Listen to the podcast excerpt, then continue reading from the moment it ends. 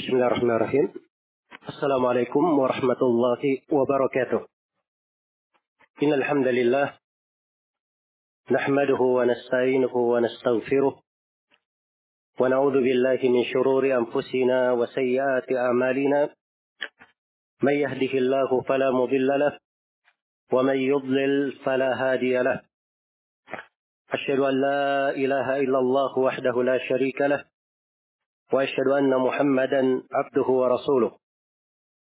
يا أيها الذين آمنوا اتقوا الله حق تقاته ولا تموتن إلا وأنتم مسلمون. يا أيها الناس اتقوا ربكم الذي خلقكم من نفس واحدة وخلق منها زوجها وبث منهما رجالا كثيرا ونساء. واتقوا الله الذي تساءلون به والأرحام. إن الله كان عليكم رقيبا. يا أيها الذين آمنوا اتقوا الله وقولوا قولا سديدا. يصلح لكم أعمالكم ويغفر لكم ذنوبكم. ومن يطع الله ورسوله فقد فاز فوزا عظيما. أما بعد.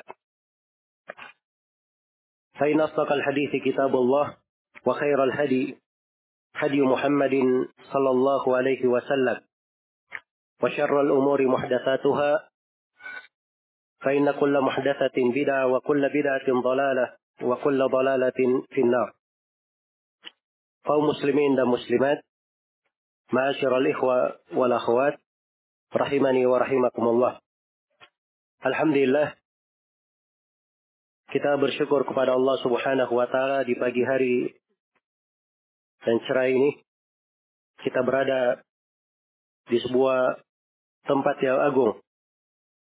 Dari sebaik-baik tempat yang berada di atas muka bumi. Sebagaimana dikatakan oleh Nabi Shallallahu Alaihi Wasallam khairu biqa'il ardi masajiduha. Sebaik-baik tempat yang berada di atas muka bumi adalah masjid-masjidnya.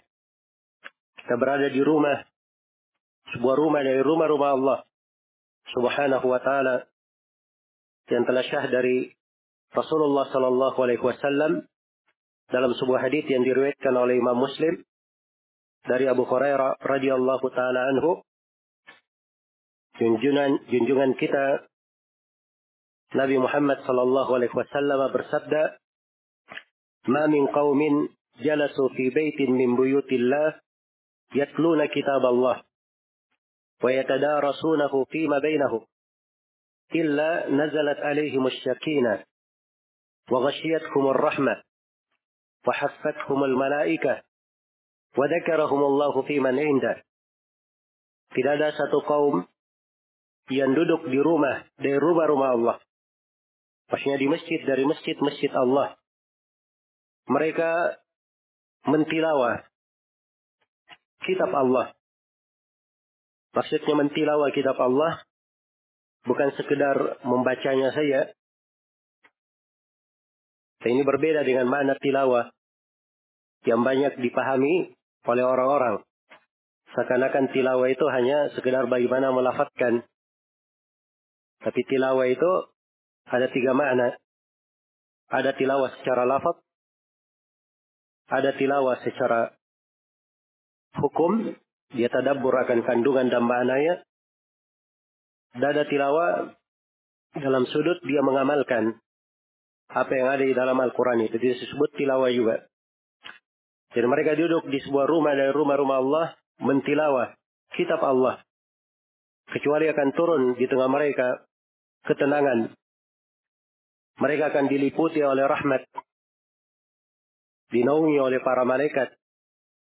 Dan Allah subhanahu wa ta'ala akan menyebut siapa yang hadir di majelis itu dibanggakan di depan para malaikatnya.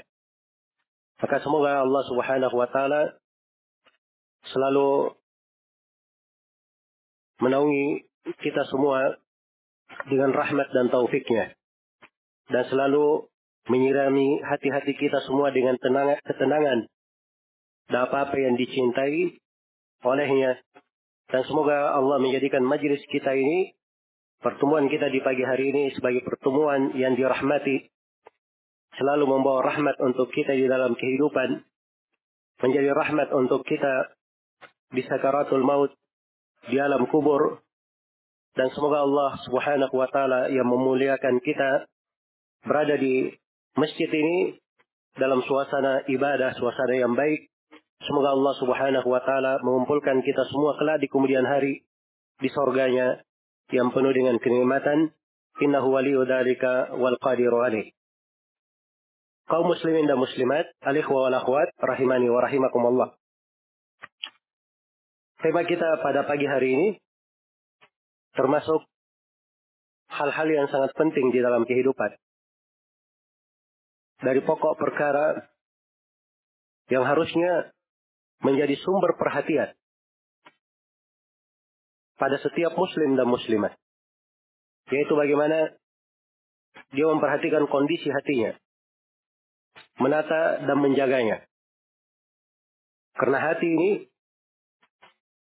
itu dari awal perkara yang diperintah kepada Nabi Muhammad wasallam agar supaya beliau memperhatikannya, mensucikannya. Di dalam ayat-ayat yang pertama kali turun kepada Nabi sallallahu alaihi wasallam setelah beliau diutus sebagai seorang rasul. Ya ayuhal muddathir, kum fa'andir,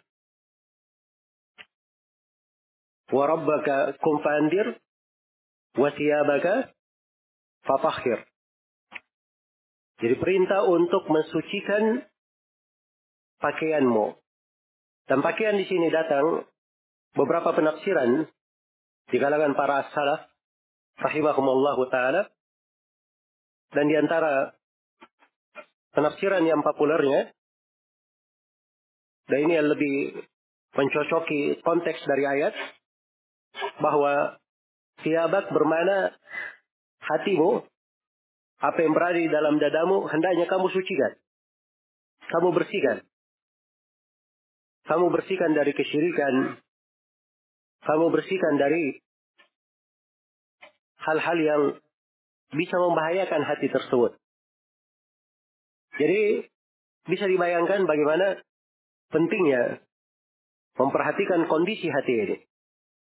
Tatkala ayat-ayat yang pertama turun kepada Nabi kita Nabi Muhammad sallallahu alaihi wasallam adalah perintah untuk hal ini. Dan di dalam kehidupan ini Allah Subhanahu wa taala tidak melihat kepada seseorang itu terkait dengan rupanya ataupun jasad-jasadnya. Tapi yang dilihat pada kita di antara paling pokoknya adalah amalan-amalan hati. Diriwayatkan oleh Imam Muslim di dalam sahihnya dari Abu Hurairah radhiyallahu taala anhu. Rasulullah sallallahu alaihi wasallam bersabda, "Inna Allah la yanzuru ila suwarikum wala ila ajsadikum walakin yanzuru ila qulubikum wa a'malikum. Sesungguhnya Allah tidak melihat kepada rupa-rupa kalian dan tidak melihat kepada jasad-jasad kalian tapi Allah melihat kepada hati-hati kalian melihat kepada hati-hati kalian dan kepada amalan-amalan kalian. Jadi tatkala dua hal ini menjadi sudut perhatian Allah Subhanahu wa taala pada seorang hamba, maka harusnya dia memiliki perhatian yang khusus di dalam kehidupannya. Dan ini dia jadikan sebagai salah satu amalan pokoknya di dalam menegakkan ibadah kepada Allah Subhanahu wa taala. Itu bagaimana dia selalu memperhatikan kondisi hatinya, menata dari keberadaan hati ini selalu di atas ketaatan kepada Allah Subhanahu wa taala. Hati itu namanya saja al-qalb dalam bahasa Arab. Al-qalb itu artinya suatu yang berbolak-balik. Iya. dia tidak dalam satu kondisi dan keadaan. Kalau dikatakan menata frekuensi hati, tidak ada frekuensi tetap, gelombang tetap untuk hati itu. Karena hati itu berbolak-balik. Sebagaimana keimanan bisa bertambah dan bisa bisa berkurang. Dan hati salah satu amalan di dalam keimanan. Salah satu amalan di dalam keimanan. Tapi menjaga kondisi hati, dia berada di batasan, di jalur yang dicintai oleh Allah Subhanahu wa taala. Inilah yang datang di dalamnya agama para nabi dan para rasul. Dan itulah yang diterangkan di dalam syariat kita. Iya.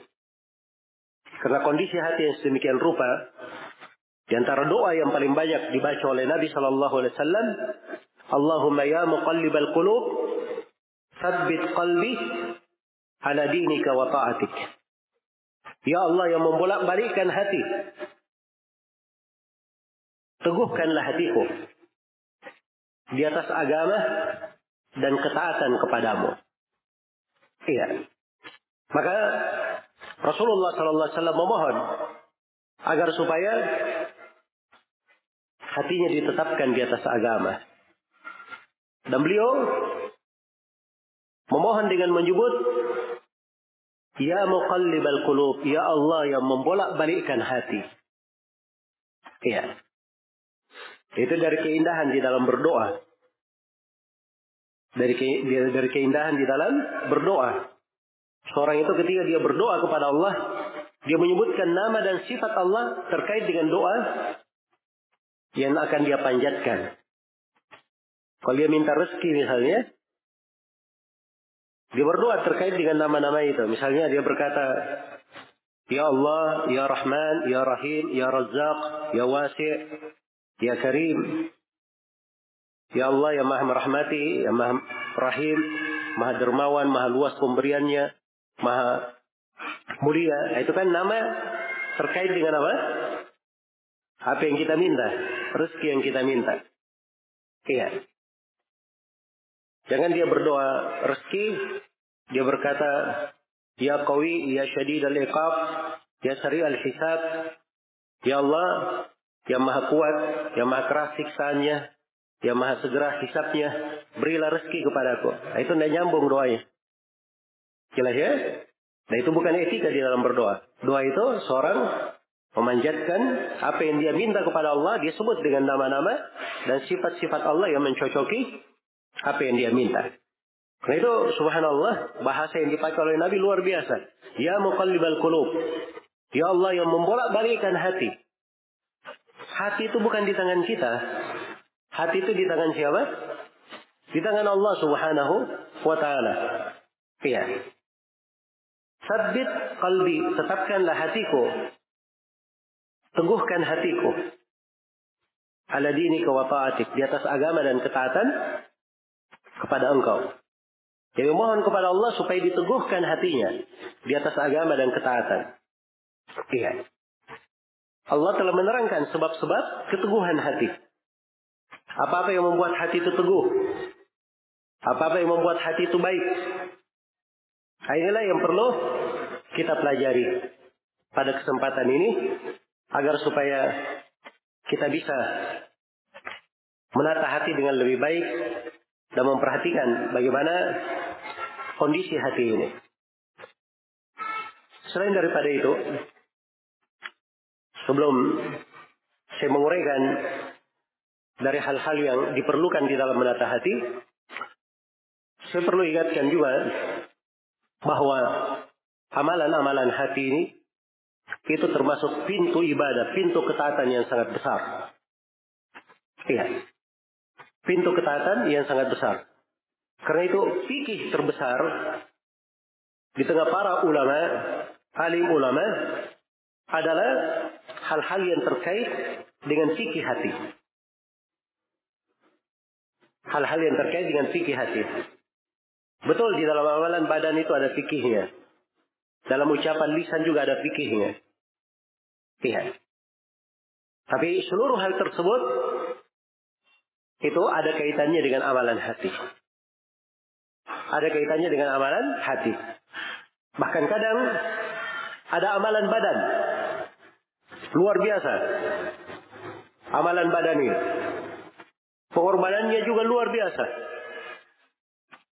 Tetapi karena tidak diserat, kita tidak dibarengi dengan amalan hati yang membenarkan amalan, amalannya bisa menjadi sia-sia. Tiga orang yang paling pertama dipanggang di dalam api neraka adalah tiga pelaku ibadah. Tiga pelaku ibadah. Iya. Bukan kaum musyrikin. Bukan orang-orang kafir. Tapi ini tiga pelaku ibadah. Didatangkan pada hari kiamat. Ada yang berjihad di jalan Allah. Ada yang mempelajari ilmu. Ya. Membaca Al-Quran. Dan ada yang bersedekah. Tatkala seluruh amalan ini dia lakukan ria mengharap sanjungan manusia, tidak ada amalan hati berupa keikhlasan yang menyertainya, maka amalan-amalan besar itu menjadi tidak bermanfaat.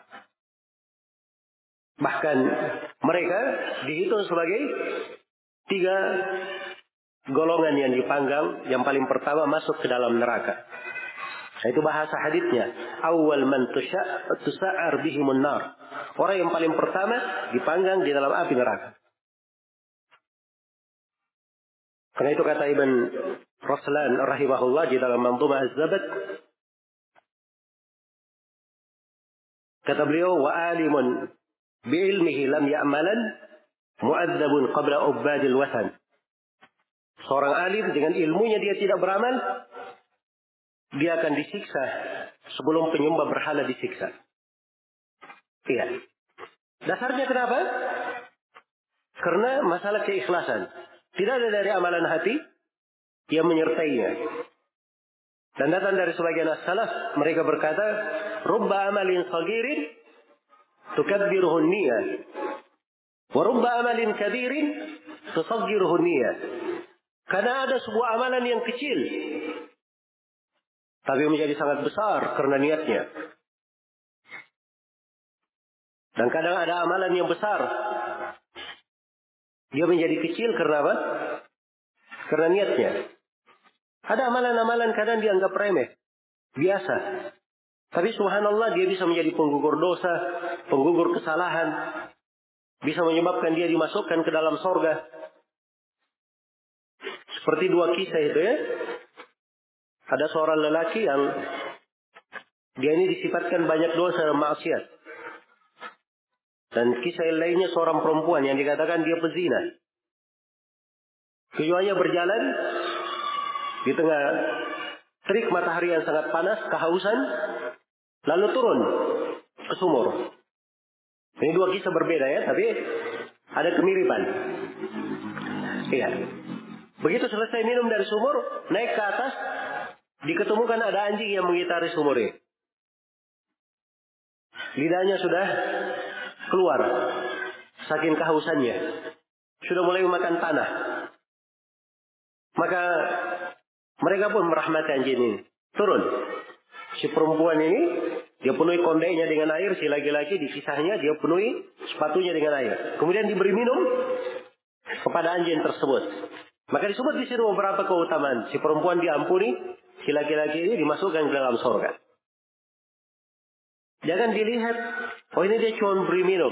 Nah itu ada amalan hati yang membarenginya. Itu posisi mereka di situ. Ketika melakukannya, tidak ada manusia yang melihat. Tidak perlu ada ria di situ. Ya. Itu tulus karena Allah, rahmat kepada makhluk Allah, dia lakukan menjadi besar. Dari pahala dan apa? Ketaatan. Nah, ini dari sisi amalan hati. Penting untuk diperhatikan. Karena itu para sahabat Rasulullah Sallallahu Alaihi Wasallam mereka melakukan amalan-amalan yang amalan-amalan itu disyariatkan oleh Nabi Sallallahu Alaihi Wasallam berlaku untuk seluruh kaum muslimin dan muslimat hingga akhir kiamat.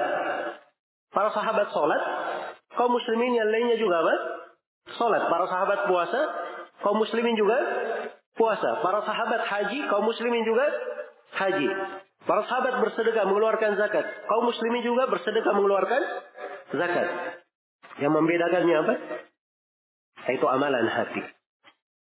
Karena itu kata sebagian ulama, "Ma sabaqakum Abu Bakrin bikatsrati salatin wala sadaqatin wala siyam, walakin bi syai'in waqara fi qalbihi."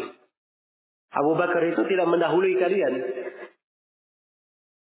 dengan sesuatu tidak mendahului kalian dengan banyaknya dia sholat. Tidak mendahului kalian dengan banyaknya dia puasa. Dengan banyaknya dia bersedekah. Tapi Abu Bakar itu mendahului kalian dengan sesuatu yang bercokol di dalam hati. Sesuatu yang bercokol di dalam hati. Iya. Inilah hati. Dia ada fikihnya. Ada fikih untuk memahami amalan-amalan hati. Iya. Sehingga seseorang itu di kondisi apa pun, dia bisa meraih pahala-pahala yang besar. Orang-orang tidak melihatnya. Orang-orang tidak melihatnya. Amalan zahir tidak menampakkan. Tapi kalau diponisi dengan amalan hati yang luas, maka amalan itu bisa menjadi luas juga. Iya.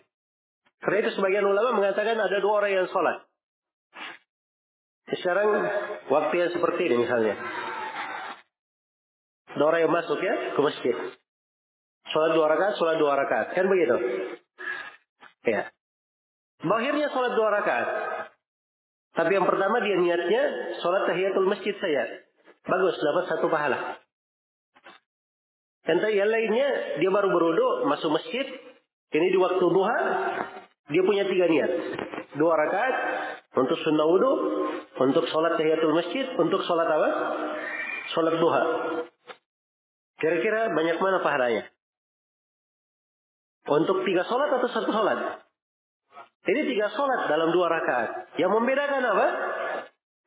Sama-sama dua rakaat dari sisi bahirnya. Tapi membedakan adalah apa? Niatnya. Belum lagi berbicara masalah khusyuk, ikhlas.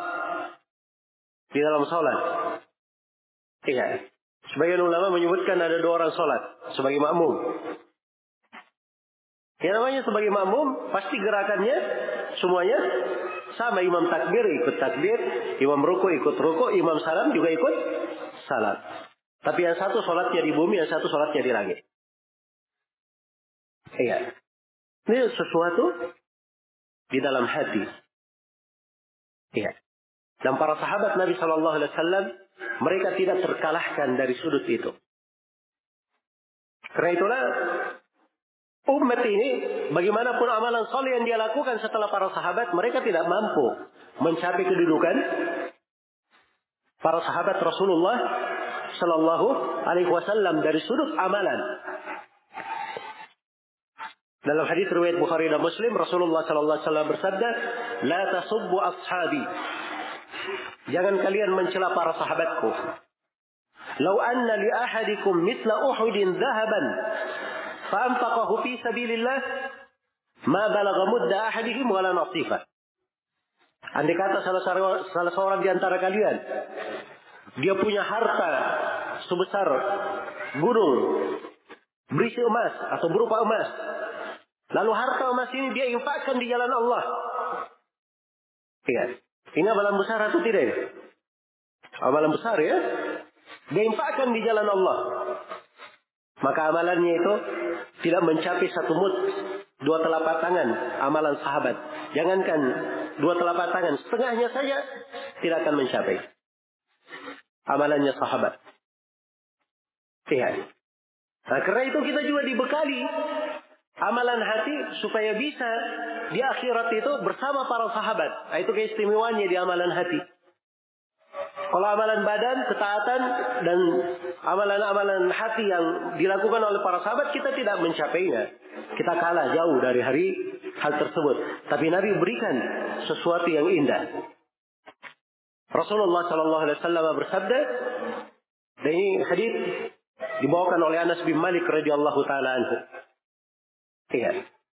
Dan mendengarkan hadis ini kata Anas bin Malik, saya sangat bergembira sekali. Bahkan beliau katakan, selama saya hidup, tidak ada kegembiraan saya melebihi dua hal. Hal yang pertama ketika saya masuk ke dalam Islam. Dan hal yang kedua ketika saya mendengarkan hadis ini dari Rasulullah sallallahu alaihi wasallam. Apa hadisnya? Kata Nabi sallallahu alaihi wasallam, "Al-mar'u ma'a man ahabba." Seseorang itu bersama siapa yang dia cintai. Saya mau tanya, cinta itu urusan apa? Lisan atau jasad atau hati? Nah, ini urusan hati. Seorang bersama siapa yang yang dia cintai. Maka kata Anas bin Malik, saya cinta kepada Allah, saya cinta kepada Rasulnya, saya cinta kepada Abu Bakar, saya cinta kepada Umar. Saya berharap dikumpulkan bersama Rasulullah dan Abu Bakar di sorga, bersama Umar di sorga, walaupun saya tidak sanggup melakukan amalan-amalan mereka. Walaupun tidak sanggup melakukan apa? Amalan-amalan mereka. Nah, ini sudut amalan hati memang. Tapi kita saja, kalau dibanding dengan sahabat dalam hal cinta, tidak mungkin kita sampai seperti kecintaannya siapa? Kecintaannya para sahabat. Iya. Apalagi di masa sekarang ini, masa penuh dengan fitnah. Penuh dengan apa? Ujian dan cobaan. Dalam hal cinta saja, seorang kadang ada kehidupan dunianya. Kadang lebih dia utamakan di atas kehidupan akhiratnya. Dari figur-figur tokoh-tokoh Iya. Orang-orang di umum misalnya memang terdidik melihat toko-toko ekon-ekon atau siapa begitu, ya mereka banggakan. Ya, kalau anak-anak muda hafal semua pemain sepak bola itu. Iya. Jelas ya? Hafal semua. Dari pemain apa namanya? Uh, utamanya sampai pemain cadangannya hafal semua namanya. Kalau diminta biografinya bisa diberi biografi. Masya Allah. Tapi kalau ditanya siapa nama Khulafa Ar-Rashidin, ya banyak yang bolong-bolong. Ya. Diberi pertanyaan lebih daripada itu siapa 10 orang sahabat yang dijamin masuk surga. Mungkin ada yang berkata, oh itu apalagi nih, saya baru dengar. Ya. Jelas ya? Jadi ujian-ujian dan fitnah-fitnah seperti ini kadang membuat hati itu bisa jauh. Ya. Tapi kalau seorang mengenalnya, mempelajarinya, inilah dari sebab-sebab yang mengangkat derajat dan kedudukan. Ya, karena itu kenapa di kajian-kajian ahli sunnah itu selalu dibahas buku-buku akidah. Karena di buku-buku akidah itu banyak pembahasan-pembahasan, di antaranya pembahasan terhadap menghormati para sahabat dan mencintai mereka. Ini di antara hal yang diperlukan untuk hati supaya menjadi hati yang besar, hati yang selamat. Iya. Dan itulah yang bisa menata hati tersebut. Baik, kita akan rinci nanti pembahasan seputar hal tersebut. Jadi maksud saya di sini, saya ingin menerangkan bahwa amalan-amalan hati itu perkara-perkara yang besar. Hal-hal yang dahsyat. Itu ada fikih, perlu dipelajari di dalamnya. Perlu dipelajari di dalamnya.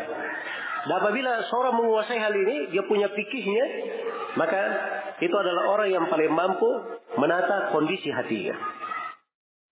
Orang yang paling mampu menata kondisi hatinya. Iya. Baik.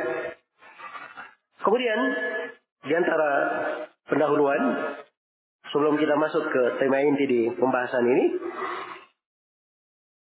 Para ulama rahimahumullah taala itu membagi hati menjadi tiga. Hati itu dibagi menjadi tiga. Hati yang pertama adalah hati yang hidup. Hati yang pertama adalah hati yang hidup. Kemudian hati yang kedua adalah hati yang sakit. Hati yang kedua adalah hati yang sakit. Dan hati yang ketiga adalah hati yang mati. Adalah hati yang mati. Ini tiga jenis hati. Ya. Kita perlu untuk mengetahuinya. Dan tiga jenis hati ini semuanya ada sebab-sebab yang menjadikan dia seperti itu. Hatinya hidup, apa sebab yang menghidupkan hatinya itu ada sebab-sebabnya. hatinya sakit, apa penyakit-penyakit yang bisa mendera hati? Itu ada sebab-sebabnya. Hati itu menjadi mati. Apa alasan hatinya menjadi mati? Itu ada sebab-sebabnya. Yang jelas hati dibagi menjadi tiga. Dan ini disebutkan di dalam Al-Quran. Lihat.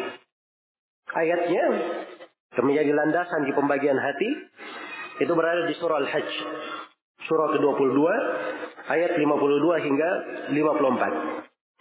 Allah Subhanahu wa taala berfirman, "Wa ma arsalna min qablika min rasulin wala nabiyyin illa idza tamanna alqa asy-syaitanu fi umniyatihi."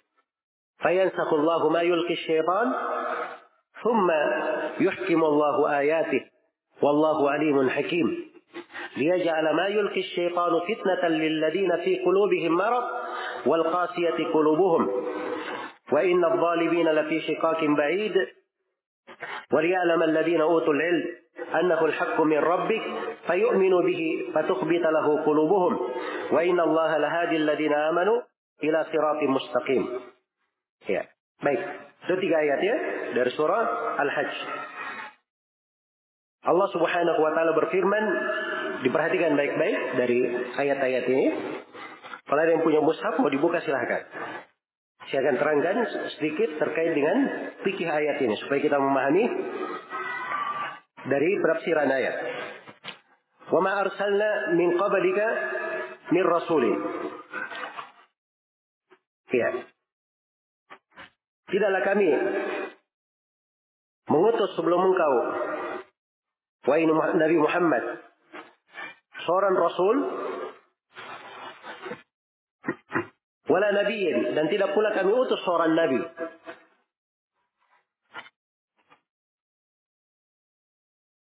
Jadi menunjukkan bahwa rasul dan nabi itu mananya beda ya. Mananya beda. Jadi tidaklah kami mengutus seorang rasul dan seorang nabi sebelum pun sebelummu illa idza tamanna kecuali kalau dia punya dari keinginan Ya. Apabila dia punya dari keinginan, punya umniya,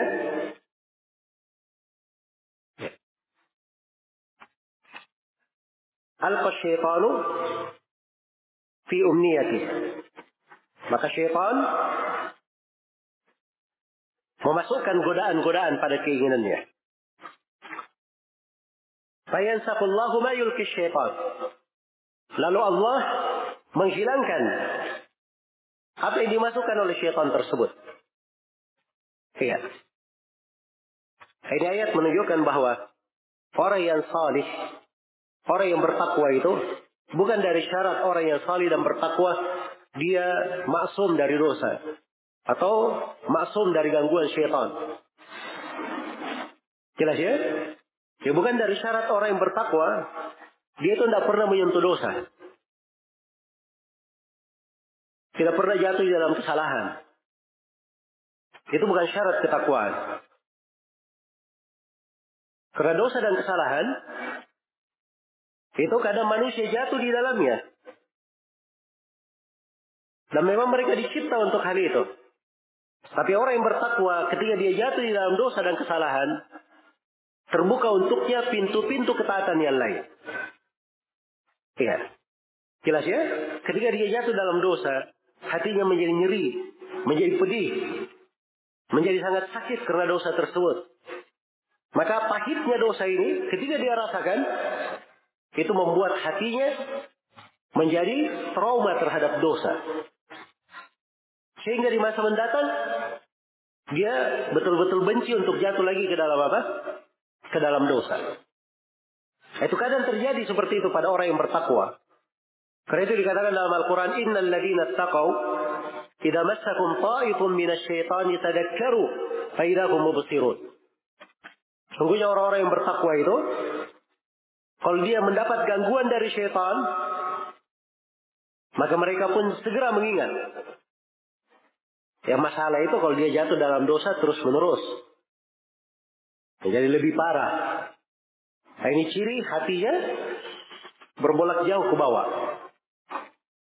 Iya. Dan itu bisa menghancurkannya. Tapi kalau dia jatuh dalam dosa, langsung dia mengingat.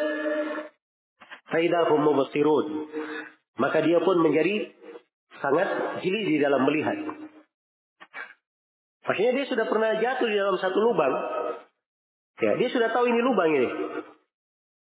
Lubang binatang buas, bahaya dia kalau jatuh lagi di situ. Jadi begitu dia lewat ke situ, tidak mungkin dia lompat ke lubang itu lagi. Nah, itu orang yang bertakwa, itulah orang yang beriman. Dalam hadis riwayat Bukhari Muslim dikatakan oleh Nabi, la yuldagul mu'min bi juhrin wahidin marratain. Seorang mukmin itu tidak terjerembab di dalam sebuah lubang hewan berbuas, apa namanya binatang buas sebanyak dua kali. Satu kali saja dia jatuh. Setelah itu mengambil apa? Mengambil pelajaran. Mengambil pelajaran. Jadi syaitan kadang memberikan gangguan. Pada apa yang diinginkan oleh Nabi. Tapi Allah subhanahu wa ta'ala hapuskan gangguan tersebut. Thumma yuhkimullahu ayatih. Kemudian Allah subhanahu wa ta'ala meneguhkan ayat-ayatnya. Ini luar biasa ya. Bagaimana para nabi itu betul-betul diteguhkan oleh Allah subhanahu wa ta'ala. Karena itu dari pokok keteguhan hati. Dari pokok perkara di dalam menata hati adalah mengikuti jalannya para nabi dan para rasul. Itu pokok perkara. Dalam keteguhan hati. Mengikuti jalannya siapa? Para nabi dan para rasul. Para nabi dan para rasul itu dakwah mereka semuanya sama. Apa yang mereka sampaikan kepada manusia semuanya sama. Karena yang mereka sampaikan adalah ilmu yang bermanfaat.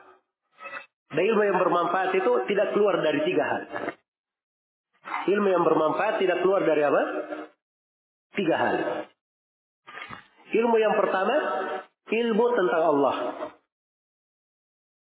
Nama-nama dan sifat-sifatnya. Kemudian yang kedua adalah ilmu tentang agama, tentang syariat. Apa yang diperintah, apa yang dilarang. Dan ilmu yang ketiga, ilmu tentang balasan di negeri akhirat. Kehidupan setelah mati. Nah, ini tiga jenis ilmu yang diajarkan oleh para nabi dan para rasul. Iya. Dan itu dakwah mereka. Itu dakwah mereka. Allah Subhanahu wa taala telah menjadikan dakwah mereka di atas tiga pokok hal itu. Jadi kalau kita baca Al-Quran, kita ketemukan Al-Quranul Karim berputar di atas tiga hal ini. Iya, berputar di atas tiga hal ini. Nah itu kata Ibnu Al-Qayyim rahimahullahu taala, "Wal ilmu aqsamun salatun ma laha min rabi'in wal haqqu du tibyani ilmun bi awsafil ilahi wa fi'lihi wa kadzaka al-asma'u lid-dayyani والنهي والأمر والنهي الذي هو دينه وجزاؤه يوم المعاد الثاني ilmu itu tiga jenis. Tidak ada bagian yang keempat. Hanya tiga bagian tidak ada yang keempat. Dan kebenaran itu selalu terang. Ilmu yang pertama ilmu tentang nama-nama dan sifat Allah subhanahu wa ta'ala. Ilmu yang kedua adalah tentang perintah dan larangan yang merupakan agama ilmu tentang syariat. Ilmu yang ketiga adalah balasan di hari kebangkitan yang kedua. Maksudnya di hari kiamat. Di hari kiamat. Ingat. Untuk sampai ke negeri akhirat, seorang harus mengenal Allah yang dia ibadahi. Harus dia kenal Allah yang dia ibadahi. Ingat. Kemudian yang kedua, dia harus tahu jalan yang mengantar dia kepada Allah. Kemudian yang ketiga, dia harus mengerti kalau sudah sampai di sana, apa yang akan dia dapatkan. Itu pembalasannya. Nah, itulah Nabi dan Rasul semuanya di atas tiga hal ini. Setiap Nabi dan Rasul pasti datang memperkenalkan bahwa yang diibadai hanyalah Allah subhanahu wa ta'ala saya. Dan setiap Nabi dan Rasul itu pasti menerangkan jalan yang mengantar kepada Allah subhanahu wa taala. Dan setiap nabi dan rasul pasti menerangkan apa akibat yang akan didapatkan di akhirat bagi orang yang taat. Dan apa hukuman bagi orang yang bermaksiat. Iya. Jadi kalau belajar ilmu agama, nah itu dasarnya. Ini pokoknya. Supaya kita tahu cara belajar yang benar. Jadi kalau kita mengerti, ini yang dicari, ini pokok perkara yang dicari dalam menuntut ilmu, maka akan mudah seorang itu melangkah. Belajar ya. Jangan sampai dia belajar hadir di majelis dia tidak tahu apa yang harusnya dia pelajari, apa yang harusnya dia catat. Iya. Apalagi kalau dia pemain dunia maya, ya. maka tidak segala hal yang perlu dia lihat. Dia harus tahu orang-orang yang berbicara tentang agama itu bicaranya sesuai dengan dakwah para nabi dan rasul atau tidak. Iya. Orang-orang yang keluar dari tiga hal ini itu tidak usah didengarkan ucapannya.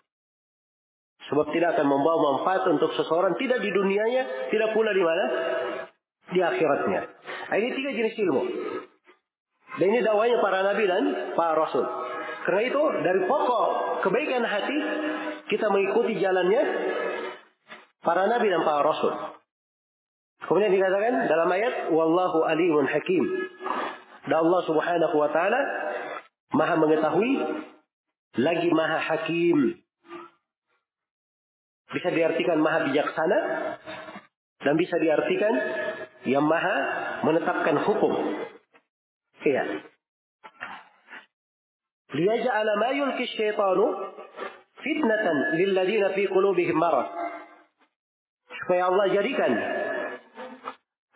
apa yang dimasukkan oleh syaitan itu sebagai cobaan untuk orang-orang yang di dalam hatinya ada penyakit wal qasiyati qulubuhum dan orang-orang yang sudah membeku keras hatinya. Ya. Wa inna wa inna dhalimina fi shiqaqin. Sungguhnya orang-orang yang zalim itu benar-benar dalam permusuhan yang sangat dahsyat. Ini ketika terjadi gangguan dari setan, maka manusia menjadi tiga jenis. Tiga golongan. Golongan yang pertama, ada yang terjangkit oleh gangguan setan itu. Hatinya menjadi sakit. Ini golongan orang yang memiliki hati yang sakit. Dan yang kedua, al-qasiyah qulubuhum. Orang yang keras hatinya. Membatu hatinya. Ya ini hati yang mati. Dan golongan yang ketiga, ini yang paling baik ya. Dikhususkan satu ayat menjelaskan mereka. وليعلم الذين أوتوا العلم أنه الحق من ربك فيؤمن به فتخبت له قلوبهم ya.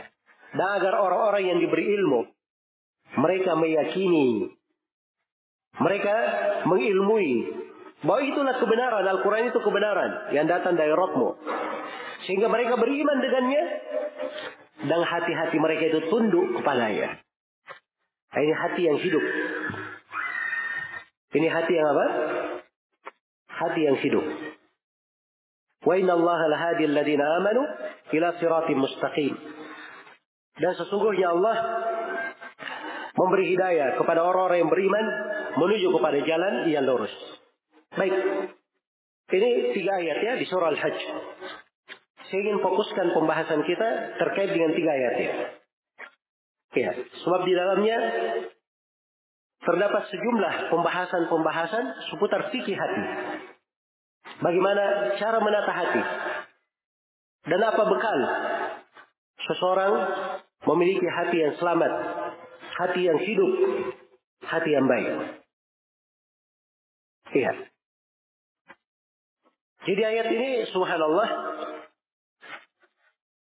sudah diterangkan hati itu terbagi tiga. Ada hati yang hidup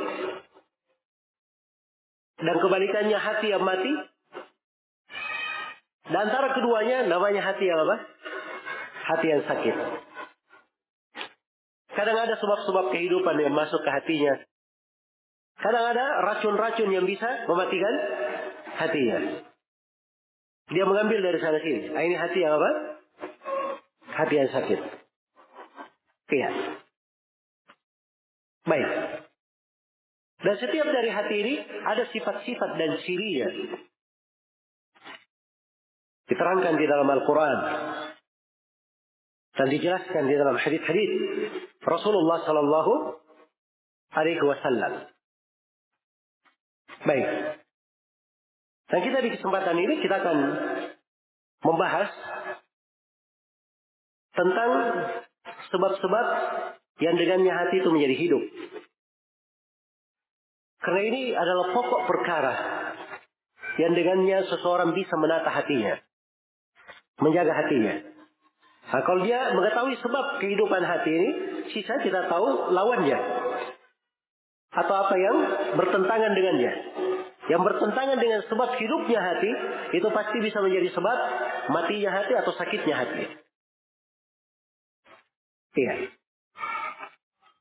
Nah ini sekali lagi termasuk fikih yang besar. Termasuk fikih yang besar. Tapi sangat disayangkan. Banyak dari manusia melalaikan hal ini. Jangankan orang-orang umum. Orang-orang awam saya, eh, orang-orang yang berilmu saya, orang-orang yang mengajarkan ilmu, itu kadang banyak yang lalai dari hal ini. Karena itu kata sebagian salah, saya itu sangat beringin, sangat berkeinginan. Ada seorang alim dari ulama yang dia duduk cuma mengajari manusia. Fikih tentang hatinya. Membimbingnya untuk memperbaiki kondisi apa? Kondisi hatinya. Sebab hati yang selamat itu memang sudah kita baca. Memang harus dengan mengikuti jalannya siapa? Jalannya para nabi dan para rasul. Iya. Dan hati yang sakit, hati yang mati, itu memang hanya bisa diselamatkan melalui jalannya para nabi dan para rasul dan orang yang mengikuti mereka. Nah, itulah yang menyelamatkan manusia. Karena itu dari jasa para ulama di tengah manusia, mereka menghidupkan orang-orang yang sudah mati. Mereka menghidupkan orang-orang yang sudah mati. Maksudnya mati apa ya? Mati hatinya, bukan mati benaran ya. Ya, kalau mati benaran itu cuma didongeng orang Indonesia saja. Ya sudah mati bisa hidup lagi, pergi balas dendam lagi. Hah? Baik. Itu dari hal-hal yang merusak keyakinan. Ya, nasallallahu alafiyah. Kadang dari kecil, besar, ya, dididik dengan apa? Dongeng-dongeng yang seperti itu. Padahal itu adalah hal yang menyelisih ayat-ayat Al-Quran. Orang yang sudah mati itu disifatkan dalam Al-Quran, Annakum ilaihim la yarjiun. Mereka itu tidak akan kembali kepada keluarganya selama-lamanya. Jelas ya? Ya kalau dikatakan orang yang sudah mati dia bisa hidup lagi, itu tidak benar. Ya, yang paling banyak masalah itu mati suri. Yang sudah mati mimpi ke mana-mana, setelah itu hidup. Ada yang sudah dibawa mayatnya, ya di atas keranda tiba-tiba dia berdiri. Nah ini katanya hidup lagi. Nah, itu nggak paham ya. Itu ada di kedokteran disebutkan sudah tidak bergerak kadang diperiksa nafasnya tidak begitu kelihatan tapi hakikatnya dia masih hidup. Itu ada di pembahasan kedokteran. Tapi kalau orang yang sudah mati, ruhnya sudah keluar, balik lagi, itu mustahil. Tidak ada di dalam syariat yang seperti itu. Baik. Jadi pada Nabi dan para Rasul itu, dan orang-orang yang mengikuti mereka itulah yang menghidupkan manusia. Allah Subhanahu wa taala berfirman, "Awaman kana maitan fahyaynahu wa ja'alna lahu nura yamshi bihi fil nasi kaman mathaluhu fi dhulumati laysa bikharijin minha." Apakah orang yang tadinya dia adalah mayat, dia adalah bangkai. Kemudian kami hidupkan dia lalu kami beri untuknya cahaya, dia berjalan dengan cahaya tersebut. Nah ini orang-orang yang sudah mati dihidupkan dan diberi cahaya. Ini ada golongan yang seperti ini. Lihat. Inilah golongan orang-orang yang mengikuti jalannya para nabi dan para rasul. Dia dihidupkan dengan Al-Quran. Dihidupkan dengan petunjuk. Dihidupkan dengan ajaran para nabi dan para rasul. Dengan hal tersebut mereka seakan-akan memiliki cahaya. Bisa berjalan di tengah kegelapan. Dia bisa melihat mana duri, mana kerikil, mana jurang, mana yang membahayakan. Dia bisa melihatnya. Apakah orang yang seperti ini sama dengan orang yang tetap mayat di dalam kegelapan tidak mau keluar darinya? Ini orang-orang yang tidak mau menerima petunjuk. Dia riba kematian untuk dirinya. Riba kematian untuk dirinya. Karena orang yang mati itu, kalau dia memilih kematian, dia diberi peringatan apa pun kadang tidak bermanfaat. Wa ma li jurhin bimayyitin ilamu. Iya. Menyayat kulit orang yang mati itu tidak ada rasa sakitnya. Ini disayat ya, kalau dia hidup, dia akan teriak, terasa sakit. Tapi kalau dia sudah mati, mau disayat, dipotong, nggak ada masalah.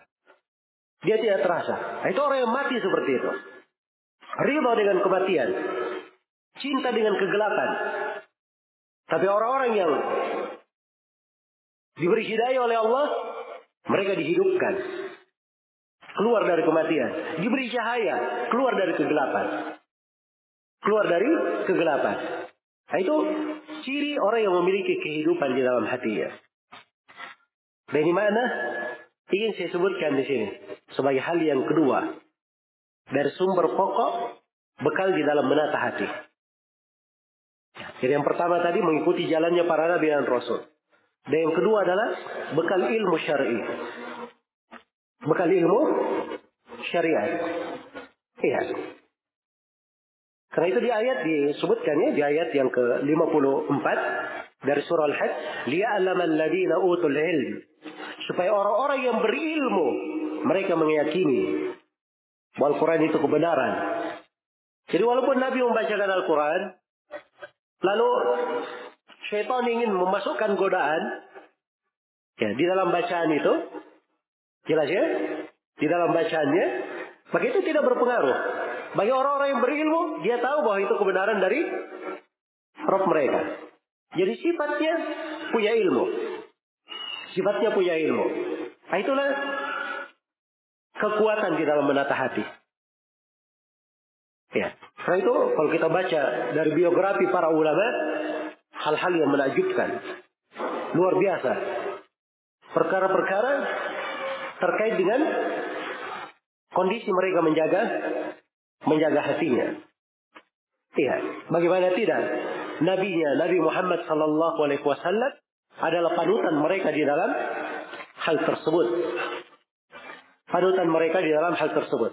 Karena itu bicara apa saja tentang amalan hati, maka pasti Rasulullah Sallallahu Alaihi Wasallam adalah yang paling tertinggi di dalamnya. Dan para sahabat Sallallahu Alaihi Wasallam mengikuti Nabi Sallallahu Alaihi Wasallam di dalam hal tersebut. Di dalam hal tersebut. Iya. Karena itu kita ketemukan di biografi Abu Darda radhiyallahu taala anhu Disebutkan bahwa Abu Darda itu kebanyakan ibadahnya adalah tafakkur. Dia kadang duduk orang-orang melihatnya ini Abu Darda ini kerjanya cuma merenung saya. Ya, cuma bengong saya. Dia tidak mengerti bahwa kadang seorang alim itu dia duduk di dalam sebuah majelis seperti itu. Dia mengingat berbagai hal. Menghadirkan berbagai ibadah. Perkara-perkara yang mungkin dari amalannya sudah tidak bisa dihitung dengan dunia dan segala isinya.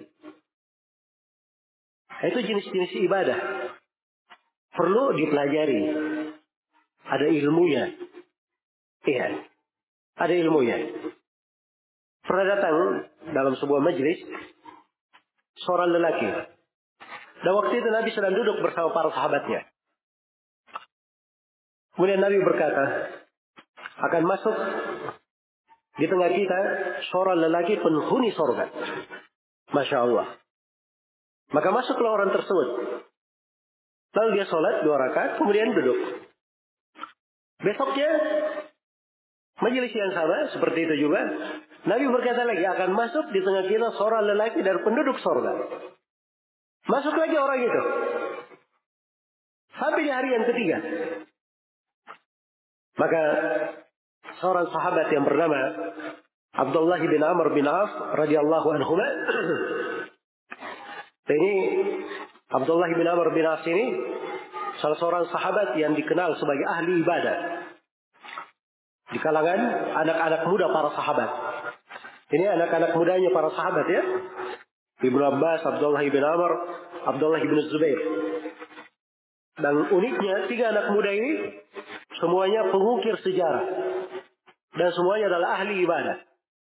Semuanya ahli ibadah dan ahli ilmu. Iya. Nah, ini panutan ya untuk generasi muda supaya kita melihat bagaimana didikan Rasulullah Wasallam.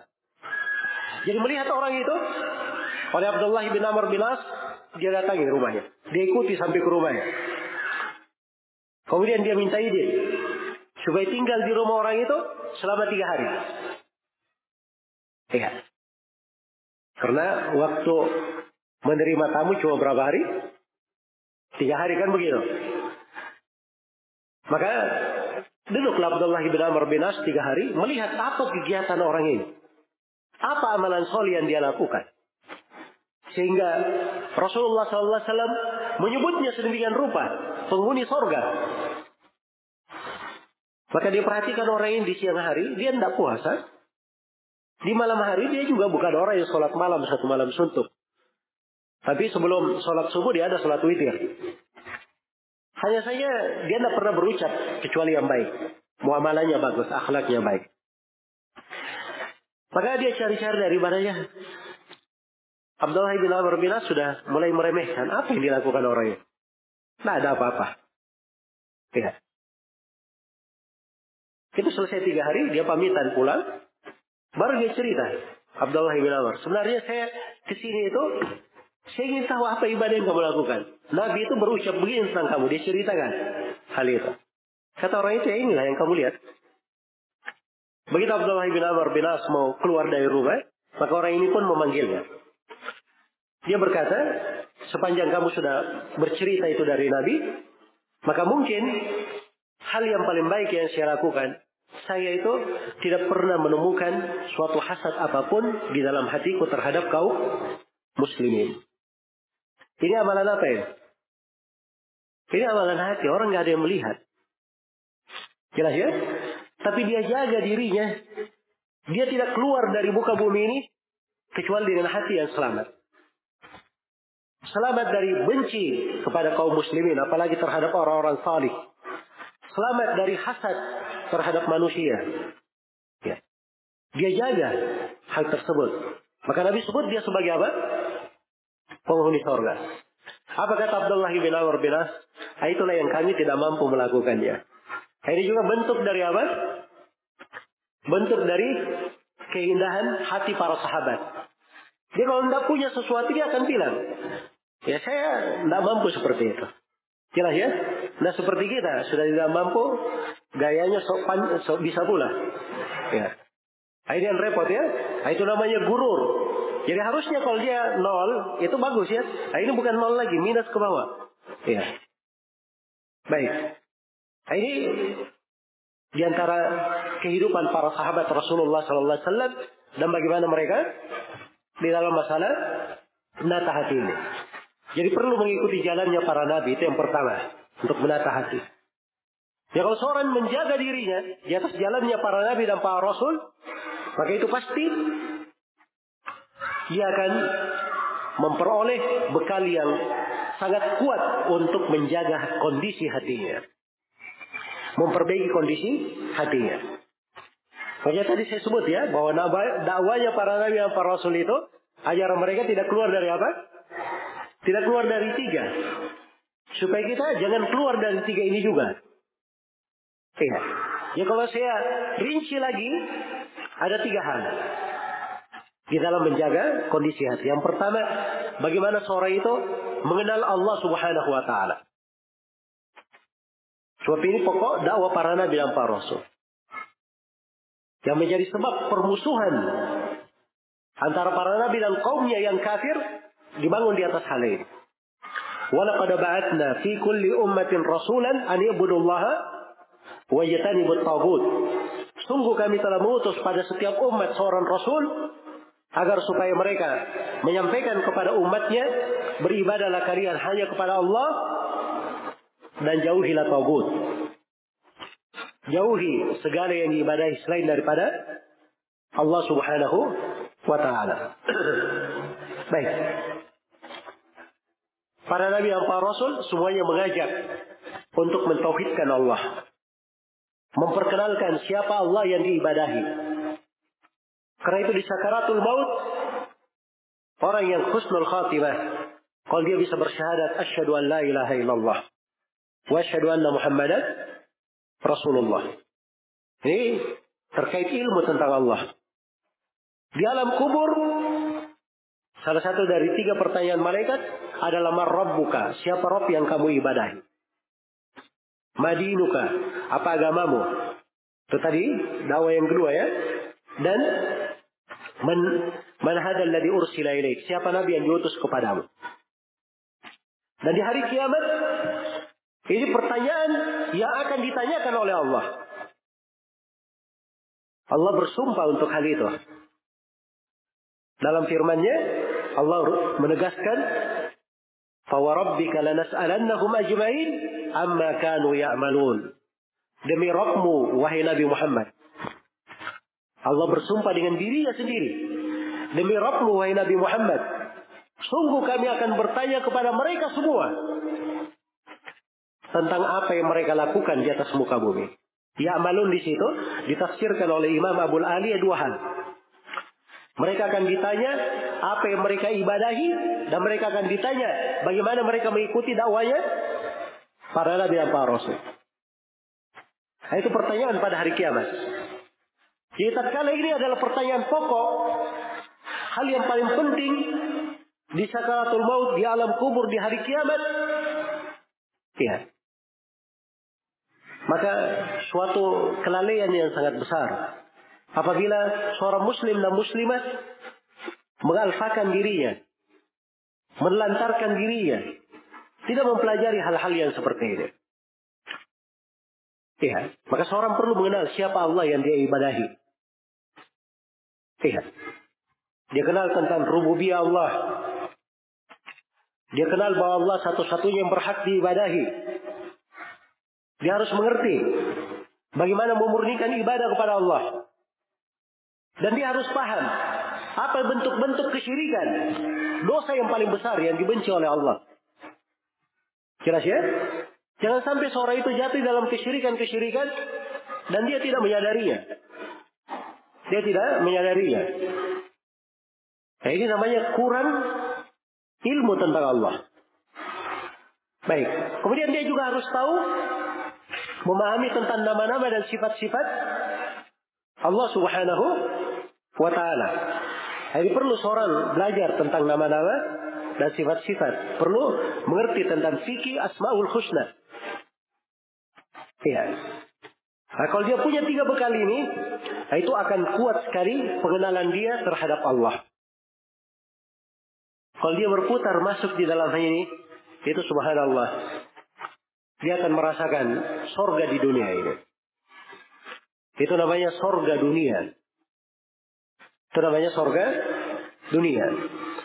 Dan dibahasakan oleh sebagian ulama datang dari Syekhul Islam Ibnu Taimiyah dan sebelumnya dari sebagian ulama salaf ada yang berkata Inna fid dunya jannah. Sungguhnya dalam kehidupan dunia itu ada sorga. Siapa yang tidak masuk ke dalam sorga dunia ini, dia tidak masuk ke sorga akhirat. Iya. Itulah sorga keimanan kepada Allah Subhanahu wa taala. Siapa yang masuk di dalamnya, dia akan berada di dalam kebahagiaan. Kenikmatan yang sangat besar. Suatu kebahagiaan yang tidak bisa dilukiskan oleh kata-kata. Tidak bisa dilukiskan oleh kata-kata. Karena itu orang-orang yang sudah mengenal Allah, sudah mengenal agama, sudah mengenal jalannya menuju kepada akhirat, maka dia berada di dalam kenikmatan yang sangat agung. Ya. Karena itu kita tidak melihat di antara para nabi dan para rasul itu ada yang tertimpa oleh fitnah dunia. Terlalaikan oleh apa? Oleh dunia. Ya. Nabi yang dijadikan sebagai raja pun karena nabi itu ada nabi, dia hamba nabi. Ada raja, nabi. Jelas ya? Seperti Nabi Sulaiman alaihi salam. Seluruh dari dunia ada di tangannya. Saya bersamaan dengan itu, ketika dia pernah dilalaikan oleh kuda-kuda, beliau perintahkan kuda-kuda itu supaya disembelih. Dunia itu tidak ada yang berada di dalam hatinya. Kalaupun ada dunia di tengah, pada mereka dunia itu cuma di tangannya. Dan dunia di tangan itu tidak membahayakan. Seperti perahu, perahu itu kalau di atas air tidak ada masalah. Tapi kalau air masuk ke dalam perahu, kira-kira bagaimana? Perahunya tenggelam. Nah, kehidupan dunia harusnya seperti itu. Apabila seorang mengenal Allah dengan baik, dia mengenal dari nama-nama dan sifat-sifatnya, maka dia baru tahu betapa indahnya dunia itu. Iya. Dia hidup dengan manusia, berbaur dengan masyarakat, memiliki istri, memiliki anak-anak, sepanjang dia mengenal Allah Subhanahu wa taala, maka itu akan menjadi kehidupan yang paling indah bagi dirinya. Dia hidup sendirian, dia berada di rumahnya tidak ada siapa pun, dia terasa sebagai orang yang paling nikmat di dalam kehidupannya. Ya. Nah ini semuanya ada kaitannya dengan fikih mengenal Allah. Jelas ya? Fikih mengenal Allah. Jadi kalau dia, kalau ada seorang muslim dan muslimat, ingin menata hatinya, ingin paling bagus dalam hal itu, lalu dia tidak belajar tentang nama-nama dan sifat-sifat Allah, dia tidak belajar akidah yang benar, tidak belajar tentang tauhid, ini namanya berangan-angan ingin sesuatu, tapi dia tidak melakukan sebabnya. Iya, ingin naik ke atas rumah yang tinggi tidak pakai tangga. Jelas ya? Ingin mengambil buah di pohon yang tinggi tidak memakai alat untuk hal tersebut. Dia cuma duduk di bawah berdoa saja. Ya. Supaya buahnya apa? Jatuh. Ini tidak benar seperti itu. Iya. Itu keselamatan kalau dijadikan oleh Allah dibarengi dengan mengambil sebab-sebabnya. Itu ketentuan di dalam hidup. Ketentuan di dalam hidup. Memang Allah jadikan seperti itu di tengah manusia. Nabi Nuh alaihi salam ketika kaumnya akan dibinasakan dan Nabi Nuh mau diselamatkan, Nabi Nuh diperintah membuat apa? Hah? Membuat perahu. Saya mau bertanya, dengan banjir bandang seperti itu, tanpa membuat perahu, kira-kira Nabi Nuh dan kaumnya bisa selamat atau tidak? Bisa selamat. Allah maha mampu untuk itu. Jelas ya? Tapi karena peraturan di dalam kehidupan Allah buat seperti itu, Nabi Nuh harus mengambil sebab untuk selamat. Makanya disuruh buat apa? Perahu. Padahal Allah maha mampu menyelamatkan Nabi Nuh tanpa membuat perahu. Maryam ketika akan melahirkan disuruh ke mana? Ke bawah pohon kurma agar supaya melahirkan di bawah pohon kurma kan begitu. Terus diperintah untuk menggerakkan batangnya akan berjatuhan dari korma-korma basah. Ya. Padahal Allah maha mampu menurunkan makanan itu langsung di depannya. Hanya saja itu proses dalam kehidupan Allah tetapkan. Mengambil sebab. Harus mengambil sebab. Tarjun najata. Walam tasluk masalikaha. Inna safina la tajri alal yabasi. Kamu menghendaki keselamatan.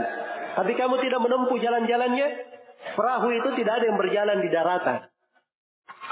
Perahu itu berjalan di mana? Hah? Di air, di laut. Nah itu perahu tempatnya di situ. Kalau di daratan, bagaimana caranya berjalan daratan? Segala sesuatu harus ditempuh dengan sebab. Makanya harus belajar. Iya. Dan belajar itu, tidak semua orang dikatakan dia wajib menjadi alim ulama. Tidak. Tapi ada kadar dari ilmu, namanya ilmu wajib. Iya. Ilmu wajib. Nah, itu wajib dipelajari. Ya, jangan ada yang berpikir ya di sakaratul maut ketika bersyahadat dia bisa mengundur. Ya. Oh malakal maut, maaf ini saya belum bisa syahadat sekarang. Ya. Barangkali anak saya mewakili nanti. Jelas ya? Tidak ada di alam kubur itu. Nanti dia berkata, mungkar dan nakir. Ini kayaknya saya belum bisa menjawab pertanyaannya. Ya. Saya diberi waktu berpikir dulu. Itu enggak ada. Ini semuanya terkait dengan apa? Terkait dengan kewajiban. Seorang itu hanya bisa menjawab sesuai dengan apa? yang dia yakini. Ah, itulah keteguhan hati di situ. Karena itu dikatakan dalam Al-Quran, يثبت الله الذين آمنوا بالقول الثابت في الحياة الدنيا وفي الآخرة. Allah meneguhkan orang-orang yang, beriman, orang-orang yang beriman. Perhatikan bahasanya.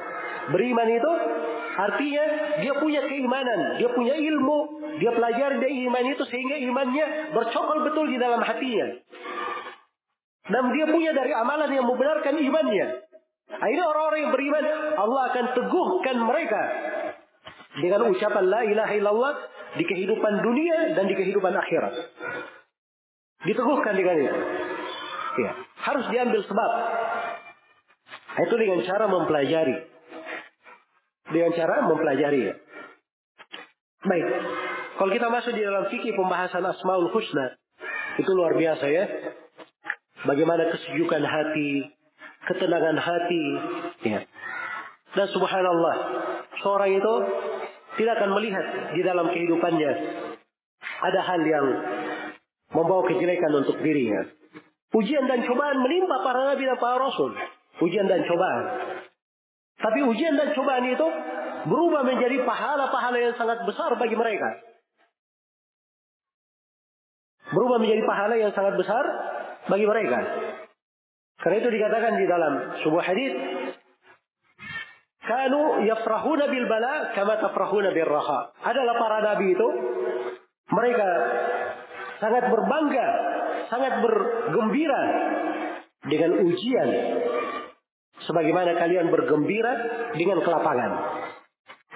Kalau kita kan, masya Allah ya, kita buat bisnis berhasil, masya Allah, wajahnya berseri-seri, wajahnya berseri-seri. Kalau mungkin dia lewat di kompleksnya, wajahnya itu bisa menyenari satu kompleks. Ya. Saking apa? Gembira ya. Tapi kalau di dulu dapat musibah, ya masya Allah, kelihatan semuanya. Kena musibah, mobilnya pun bisa kena sikat kalau dia kena musibah. Nah, itu kadang sebagian manusia seperti itu. Tapi para nabi tidak. Kalau dapat ujian dan cobaan, mereka malah bergembira. Seperti kalau kita bergembira mendapatkan apa? Mendapatkan kelapangan. Ya, karena di tengah ujian dan cobaan ada pahala-pahala yang sangat besar. Itu kaitannya dengan amalan hati. Kaitannya dengan apa? Amalan hati. Coba lihat ya. Ketika ada ujian, dia sabar saja. Ya, lisannya tidak berucap ucapan yang tidak baik. Badannya tidak bergerak melakukan hal yang dilarang. Dia berusaha menahan dirinya. Ini sabar namanya. Ini sudah pahala yang sangat besar. Sabar itu kalau dibahasakan dalam Al-Quran, diberi pahala tanpa hisap, tanpa ada batasannya. Dan dari sudut kelapangan, kata Nabi Shallallahu Alaihi Wasallam, "Wa ma u'tiya ata'an khairan wa min sabr." Tidaklah seseorang itu diberi sebuah pemberian yang lebih luas dan lebih baik daripada kesabaran. Ini sabar. Ada tingkatan lebih tinggi dari sabar. Namanya ridho. Ridho itu kalau sabar itu masih ada gejolakan, golakan di dalam hatinya. Dia tahan, dia tekan jiwanya. Itu sabar. Tapi kalau riba tidak. Hatinya itu pasrah. Dia menerima. Nah, itu riba namanya. Ini tingkatan lebih tinggi. Di atasnya lagi ada namanya syukur. Kena musibah malah bersyukur kepada Allah subhanahu wa ta'ala. Nah, ini tingkatan yang paling tinggi. Coba yang kalian di musibah saja dengan tinggi amalan hati ini, dia bisa mengetuk berbagai pintu ibadah. Berbagai pintu ketaatan. Tapi ini perlu ilmu. Perlu ilmu. Iya. Seorang di dalam kehidupannya berumah tangga. Dia ketemukan istrinya. Tapi ini Masya Allah istri saya kok kondisinya seperti ini. Tiap hari membuat saya pengen berantem saya. Iya misalnya. Iya. Nah, ini kalau dia mengerti sudut dari fikih amalan hati, dihadirkan misalnya keimanan kepada takdir satu. Ya. Terus yang kedua, dihadirkan di dalam dirinya kesabaran. Dia sudah pintu, buka pintu ibadah. Ridha akan hal tersebut. Terus dia ingat, wah ini mungkin amanah Allah Allah berikan untuk saya supaya saya punya lahan-lahan ketaatan di sini. Bagaimana saya bisa menahan jiwa, memperbaiki diri, lebih menata diri saya. Dan mungkin saja istri saya sering seperti itu, membuat saya seperti ini, itu disebabkan karena dosa saya juga. Maka dia bertobat, banyak beristighfar kepada Allah Subhanahu wa taala. Ini kan fikih-fikih pintu-pintu ibadah bisa terbuka pada diri seseorang. Tapi sekali lagi, ini semuanya harus dia pelajari. Ya, kalau dia tidak punya ilmu, nah itulah sebab terjadinya banyak masalah di situ. Baik. Nah, ini di antara jalannya para nabi dan para rasul. Menunjukkan, memperkenalkan siapa Allah yang diibadahi. Kemudian yang kedua, jalannya para nabi dan para rasul menerangkan perintah dan larangan syariat. Iya. Itulah agama. Dan di dalam amalan-amalan ketaatan itu luar biasa.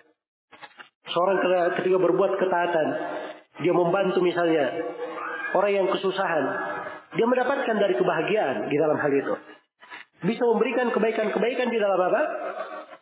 Di dalam hatinya. Jadi ada banyak dari jenis ketaatan apabila dilakukan itu menambah cahaya di dalam hati, menambah keindahan di dalam wajah, menambah keberkahan di dalam rezeki dan dalam umur. Itu dari sifat-sifat ketaatan yang dilakukan. Karena itu dikatakan dalam Al-Quran, walau annahum fa'alu ma yu'aduna bihi, lakana khairan lahum wa ashadda tathbita. Wa idhan la'atainakum min ladunna ajran azima. Wa lahadainakum siratan mustaqima. Andai kata mereka itu melakukan apa yang mereka diperintah dengannya, maka itu yang terbaik untuk mereka. Dan yang paling besar paling kuat di dalam mengukuhkan kedudukannya, mengukuhkan kedudukannya, dan mengukuhkan hatinya. Lihat, itu beramal dengan syariat dan agama. Dan kami akan berikan pahala yang sangat besar. Dan kami beri hidayah menuju kepada jalan yang lurus. Dibukakan lagi pintu-pintu ketaatan yang lainnya. Ya, karena itu orang yang memiliki hati yang selamat, hati yang baik, itu di antara cirinya. Dia sangat memakmurkan hidupnya dengan amalan-amalan salih. Amalan-amalan ketaatan. Itu jangan kita telantarkan dari amalan-amalan ketaatan ini di dalam kehidupan. Sampai seseorang tersenyum saya kepada siapa yang dia jumpai, itu adalah amalan kebaikan. Diriwayatkan oleh Imam Muslim dari Abu Dar Al-Ghifari radhiyallahu taala anhu, Rasulullah sallallahu alaihi wasallam bersabda, "La tahkiranna min al-ma'ruf syai'an walau an talqa akhaka biwajhin taliq." Jangan sekali-sekali engkau meremehkan dari sebuah kebaikan. Walaupun sekadar berjumpa dengan saudara dengan wajah yang cerah. Lihat. Wajah yang cerah, wajah yang lepas. Orang apa namanya senang melihatnya. Ini kadang satu sunnah saja kita terapkan dalam kehidupan.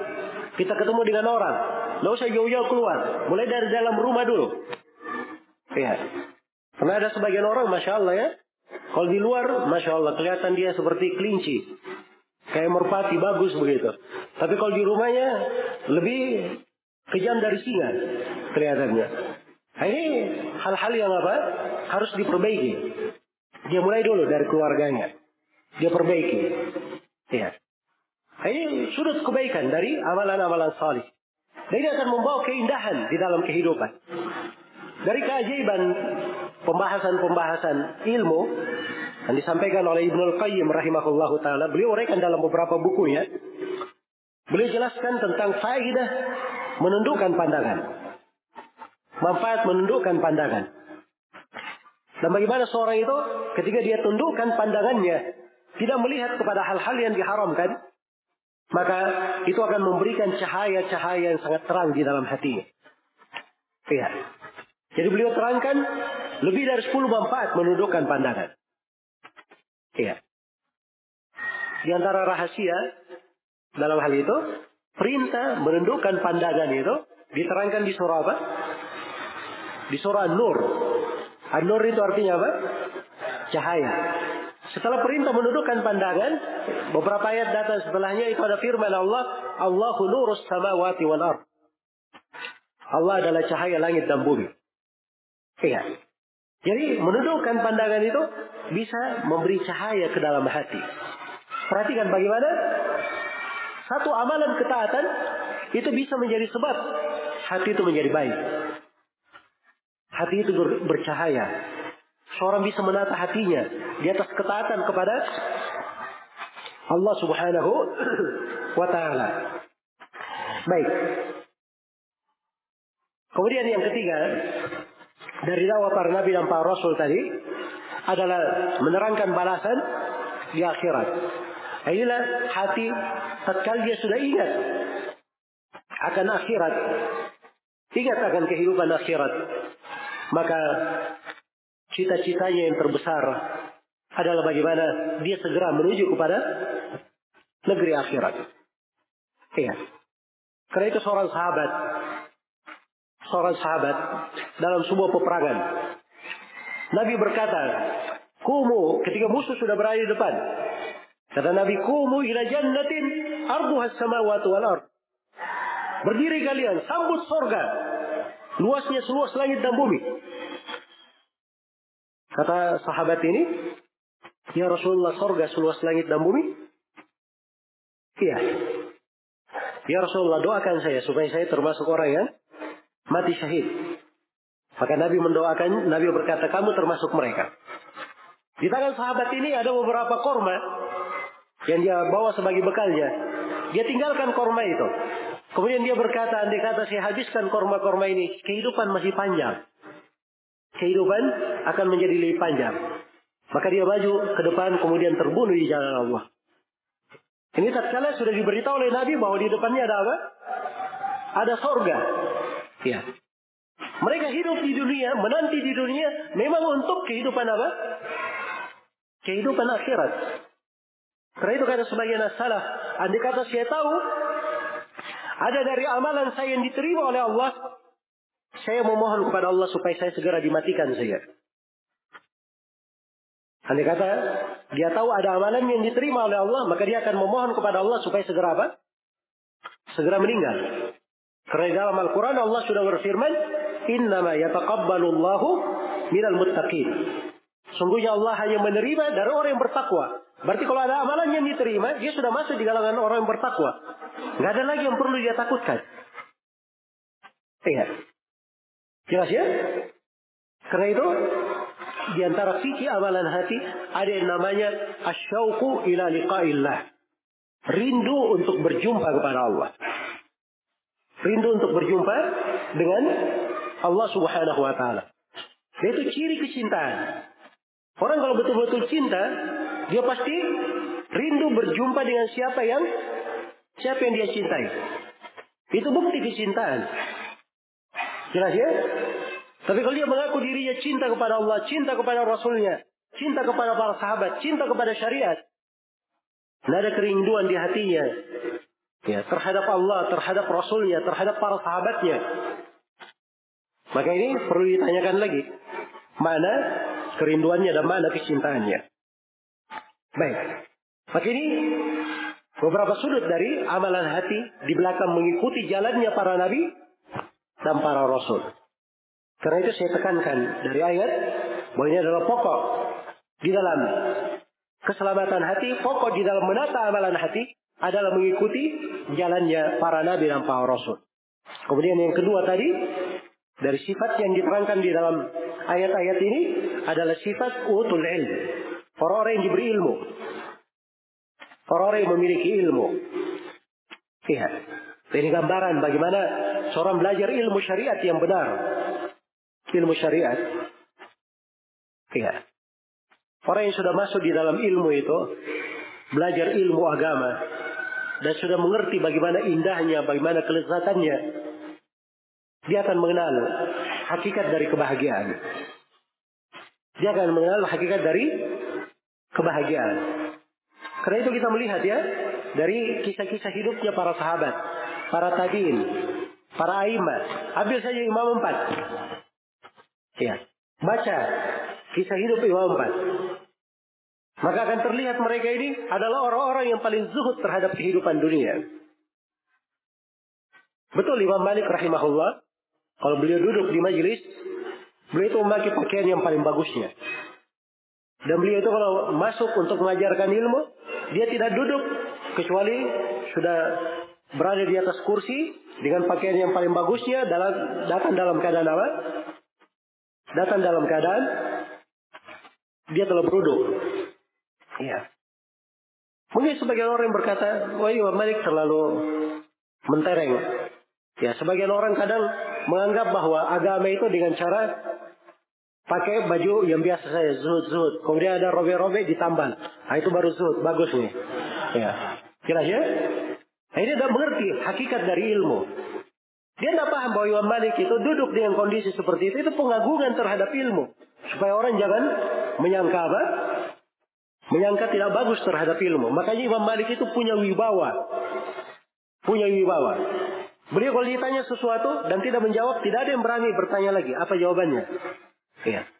Dan kalau ada yang bertanya kepada Imam Malik, tidak ada yang bertanya sambil melihat kepada Imam Malik. Mereka bertanya dengan apa? Menundukkan pandangan. Itu Imam Malik rahimahullah. Iya. Jelas ya? Jadi kalau dibaca dari biografi mereka, walaupun ada hal-hal yang seperti itu, tapi mereka adalah orang yang paling zuhud dalam kehidupan dunia. Ya. Panutan kita adalah Nabi Muhammad wasallam. Beliau kalau menyambut tamu, beliau ada pakaian khusus menyambut tamu, diberikan oleh Umar. Ya. Diberi hadiah-hadiah yang bagus, diterima oleh Nabi, dipakai untuk hari Id dan seterusnya. Jelas ya? Maka hal-hal yang seperti ini ada dari bentuk kehidupan dunia, tapi mereka adalah orang yang paling zuhud terhadap apa? Kehidupan dunia. Kenapa? Karena ilmu di dalam dada itu pasti akan membuatnya seperti itu. Iya. Sampai seseorang sudah mengerti kadar ilmu, derajat dan ketinggian ilmu agama, maka segala dari kehidupan dunia itu tidak ada apa-apanya bagi dia.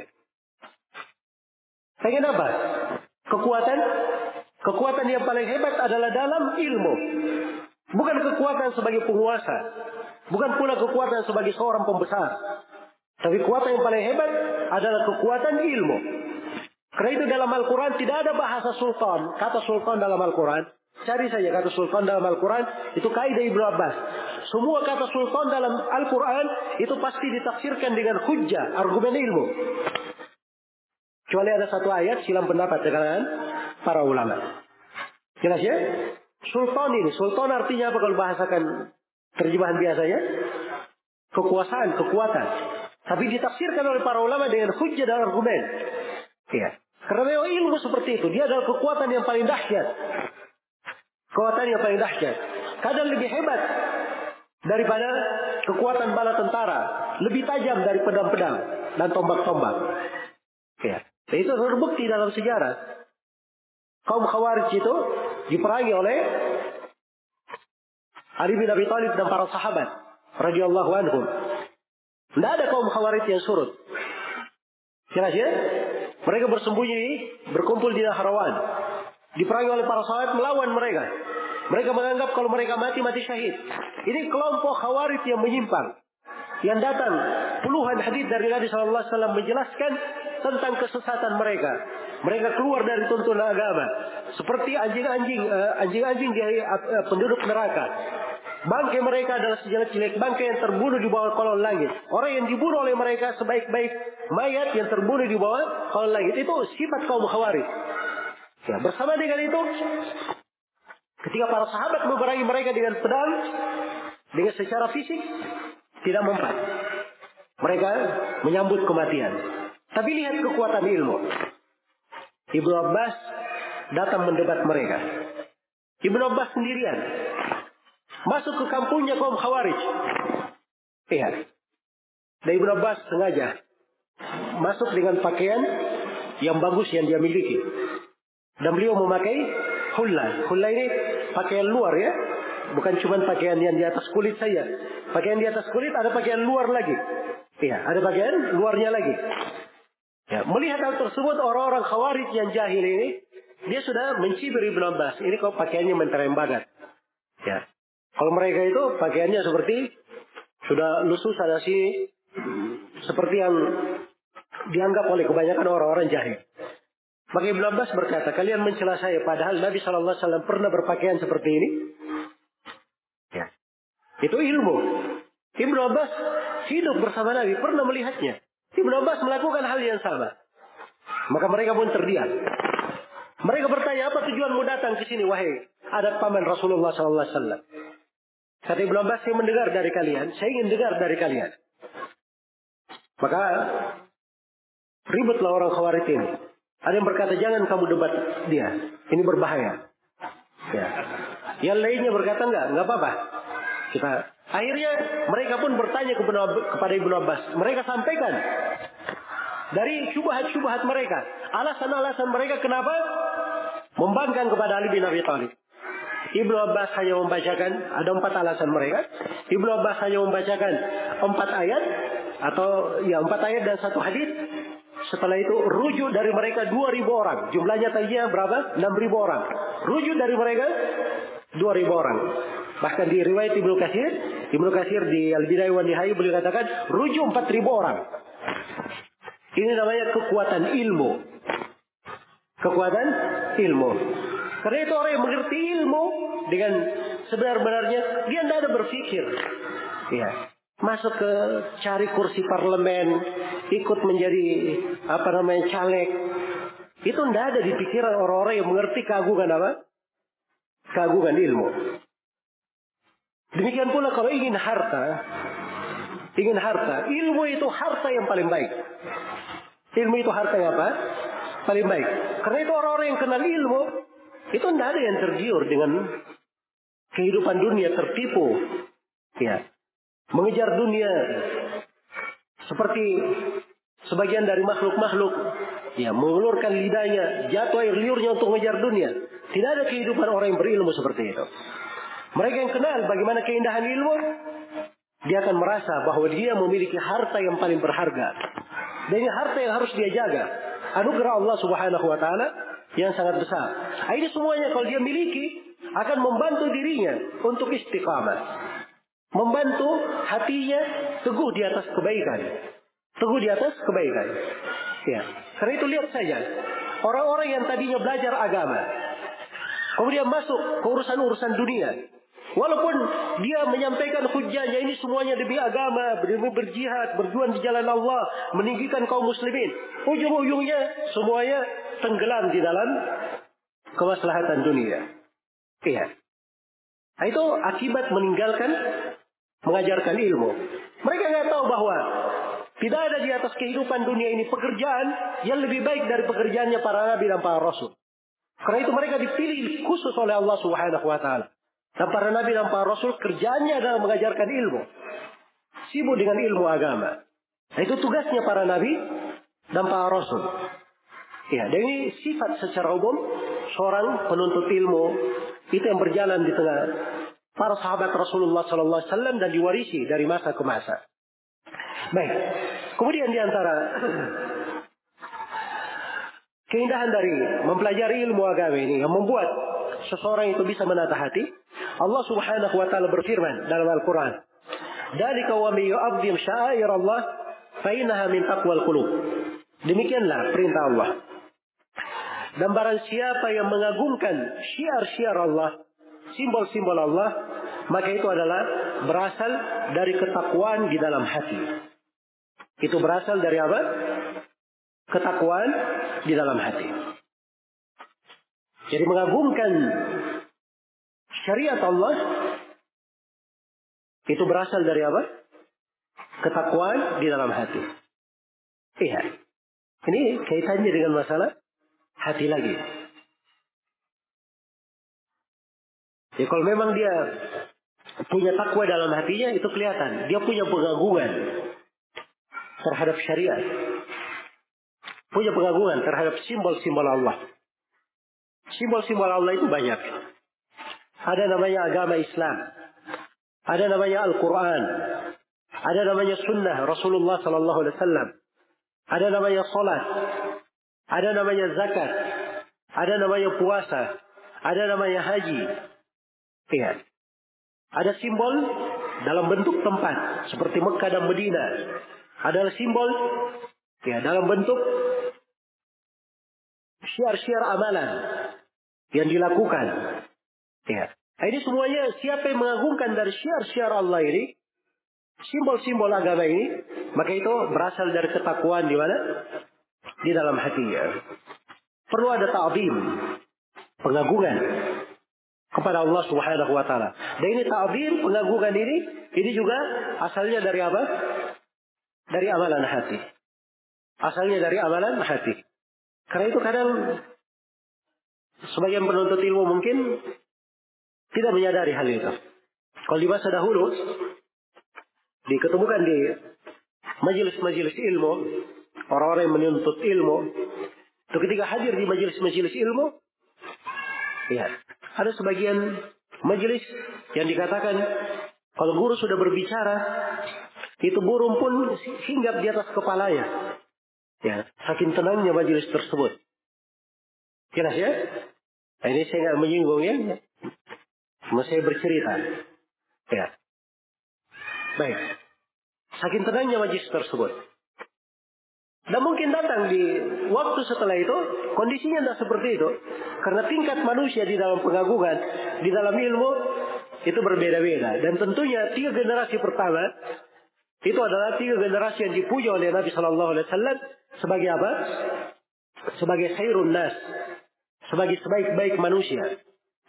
Karena itu dikatakan dalam hadis mutawatir, ya, khairul qururi atau khairun nasi qarni, thumma alladhina yalunahum, thumma alladhina yalunahum. Sebaik-baik manusia adalah generasiku. Kemudian generasi setelahnya, kemudian generasi setelahnya. Kemudian generasi setelahnya. Ya. Jadi tingkatnya bisa berbeda. Karena generasi yang pertama dia lebih tinggi, tingkat pengagungannya, keilmuannya juga lebih besar. Iya. Maka semakin seseorang itu mempelajari dari cara dia mengagungkan Allah, membesarkan Allah Subhanahu wa taala, maka itu adalah ciri hati yang baik. Ciri hati yang selamat. Iya. Kemudian di antara sifat atau di antara bekal seorang muslim dan muslimah di dalam menata hatinya adalah dia memperbaiki atau dia memperhatikan dari sebab-sebab yang bisa menambah keimanan. Dia perhatikan dari sebab-sebab yang bisa apa? Menambah keimanannya. Iya. Sebab-sebab yang menambah keimanan itu banyak. Dan dimaklumi dari akidah ahli sunnah wal jamaah dari pokok keyakinan di tengah para salaf yang disepakati dari masa ke masa bahwa iman itu bisa bertambah dan bisa apa? Bisa berkurang. Bertambah dengan ketaatan, berkurang dengan berkurang dengan kemaksiatan. Berkurang dengan kemaksiatan. Maka ada dari amalan-amalan keimanan yang bisa menambah keimanan itu. Membuat hati itu lebih tertata. Berada di atas kebaikan. Saya sudah sebutkan pokok-pokoknya ya. Dari mengenal Allah, nama-nama dan sifat-sifatnya. Kemudian dari seorang mengagungkan Al-Quran dan Sunnah. Rasulullah Sallallahu Alaihi Wasallam Kemudian dari dia mempelajari ilmu agama, dan ini semuanya kebalikannya bisa membawa bahaya terhadap hati. Jadi kalau dia jahil terhadap tuntunan ilmu, kejahilan itu bisa membuat hatinya menjadi kaku. Apalagi kalau kejahilannya datang dalam bentuk dia berpaling dari ilmu. Bentuk berpaling dari ilmu. Berpaling dari ilmu itu bertingkat-tingkat. Ada sebagian bentuk berpaling itu bisa mengeluarkan dari keislaman. Bisa mengeluarkan dari apa? Keislaman. Karena itulah kita harus memahami ada sebab-sebab yang bisa menambah keimanan. Nah, ini perlu kita perhatikan. Kita pupuk dengan baik di dalam kehidupan kita. Iya. Karena itu dari sebab pokoknya juga adalah banyak tadabbur terhadap Al-Quranul Karim. Tadabbur terhadap Al-Quran. Saya sengaja ya di majelis ini, saya fokuskan pembahasan di atas ayat-ayat. Surah Al-Hajj tadi, ayat 52 sampai 50, 54. Agar supaya kita terbiasa di dalam mentadaburi ayat-ayat. Iya. Imam Zahabi itu menyebutkan dari Syekhul Islam Ibnu Taimiyah kata beliau adalah guru kami Ibnu Taimiyah beliau menafsirkan surah Nuh selama satu tahun dan belum menyelesaikan surah itu. Jadi ini surah Nuh ditafsirkan oleh Ibnu Taimiyah selama apa? Satu tahun dan belum selesai juga. Dia menafsirkannya. Ya. Jadi tadabur terhadap Al-Quran itu ilmu, ilmu yang luar biasa. Ilmu yang luar biasa. Karena itulah di majelis-majelis ilmu. Seorang paling sedikit dia duduk, dia dengarkan satu ayat. Dia pahami apa makna ayat itu. Ada fikih yang dia bisa pegang dari ayat. Atau dia dengarkan satu hadis, dia pahami mana hadis itu ada fikih yang bisa dia petik dari hadis. Nah, itu kebaikan yang sangat besar. Kalau dilatih diri di atas hal ini, maka itu adalah sebab hidupnya hati. Sebab yang menghidupkan hati. Membuat hati itu bercahaya. Membuat hati itu bercahaya. Karena itu subhanallah. Kalau kita masuk di dalam mempelajari tafsir para salaf, kadang mereka mengucapkan tafsir-tafsir, pembahasan itu luar biasa kalimat-kalimat tafsir yang mereka nukil dari Nabi Shallallahu Alaihi Wasallam mereka nukil dari para sahabat, para tabiin ahli tafsir menunjukkan terangnya cahaya di dalam dada mereka sehingga mereka bisa pahami ayat-ayat itu sedemikian rupa. Iya. Dan ini akan menambah keimanan. Akan membantu seseorang menata hatinya di atas kebaikan. Karena itu jangan pernah luput dari mempelajari tafsir ayat-ayat Al-Quran. Apalagi surah-surah yang biasa kita baca di dalam sholat. Itu kadang bukan dikatakan disunahkan untuk mempelajarinya. Tapi hukumnya adalah wajib dia mempelajarinya. Karena itu kita wajib mempelajari mana surah Al-Fatihah. Karena surah Al-Fatihah ini rukun apa? Rukun sholat. Surah Al-Fatihah rukun? Rukun sholat. Ya.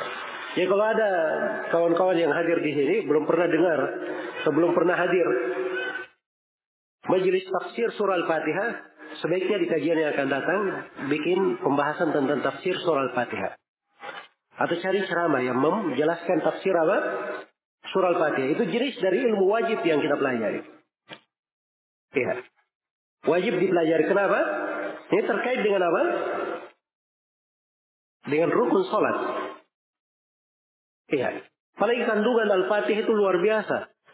Surah Al-Fatihah ini umul kitab, umul Quran. Pokok Al-Quran. Kata para ulama, seluruh Al-Quran, kandungan dan maknanya berkumpul di surah Al-Fatihah. Dan seluruh kandungan surah Al-Fatihah berkumpul mana dan kandungannya pada satu ayat berada di tengah surah Al-Fatihah. Apa ayatnya? Ia karena bunuh, wa ia karena Ini satu ayat ini dijelaskan oleh Al-Harawi dalam satu buku. Kemudian disyarah oleh Ibnu Al-Qayyim dalam tiga jilid. Diterangkan oleh Ibnu Al-Qayyim dalam apa? Tiga jilid. Lihat. Saya bicara seperti ini tergambar nggak? Luasnya dan dalamnya surah Al-Fatihah.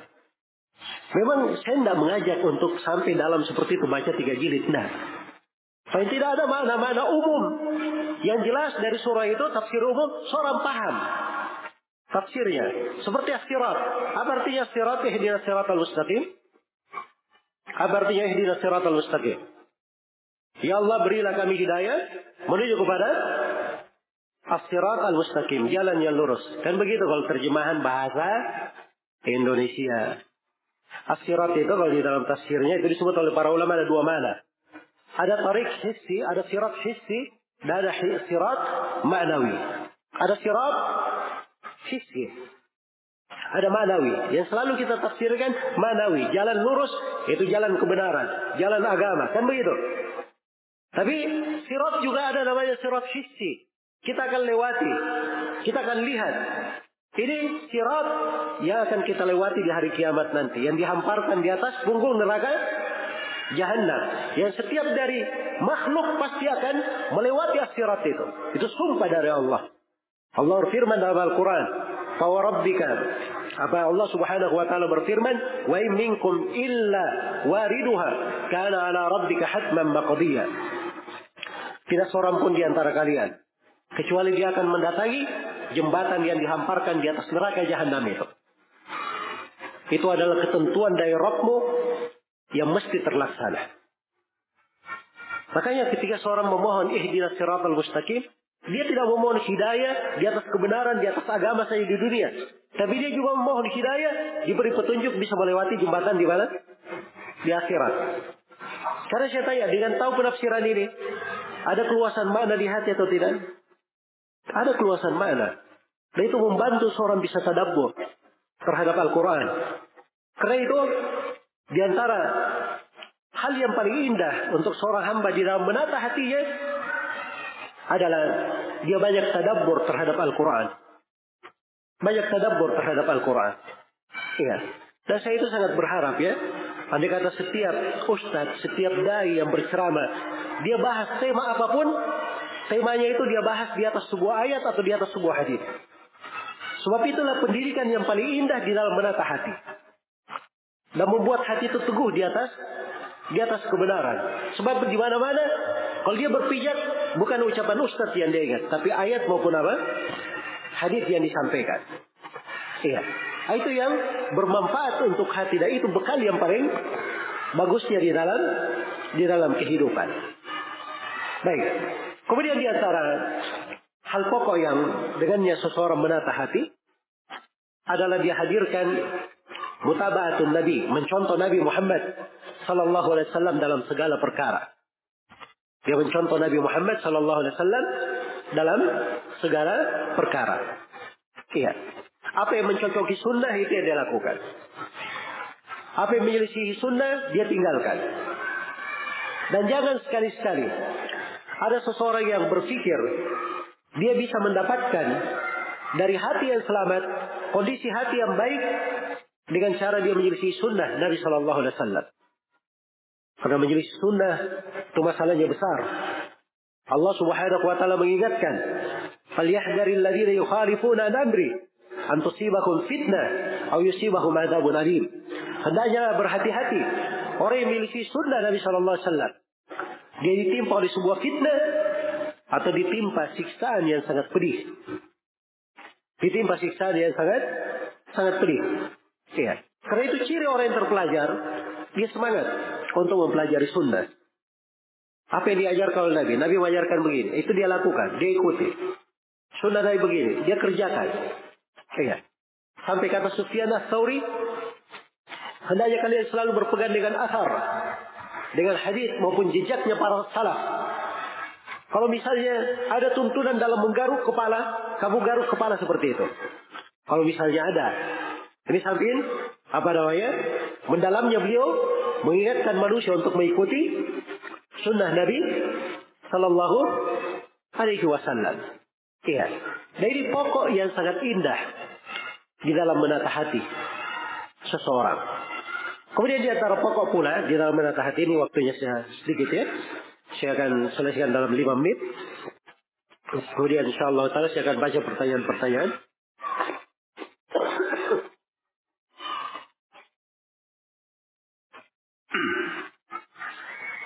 Baik, di antara pokok di dalam menata hati adalah seorang menghadirkan derajat al-ihsan. Menghadirkan derajat apa? Al-ihsan. Apa itu al-ihsan?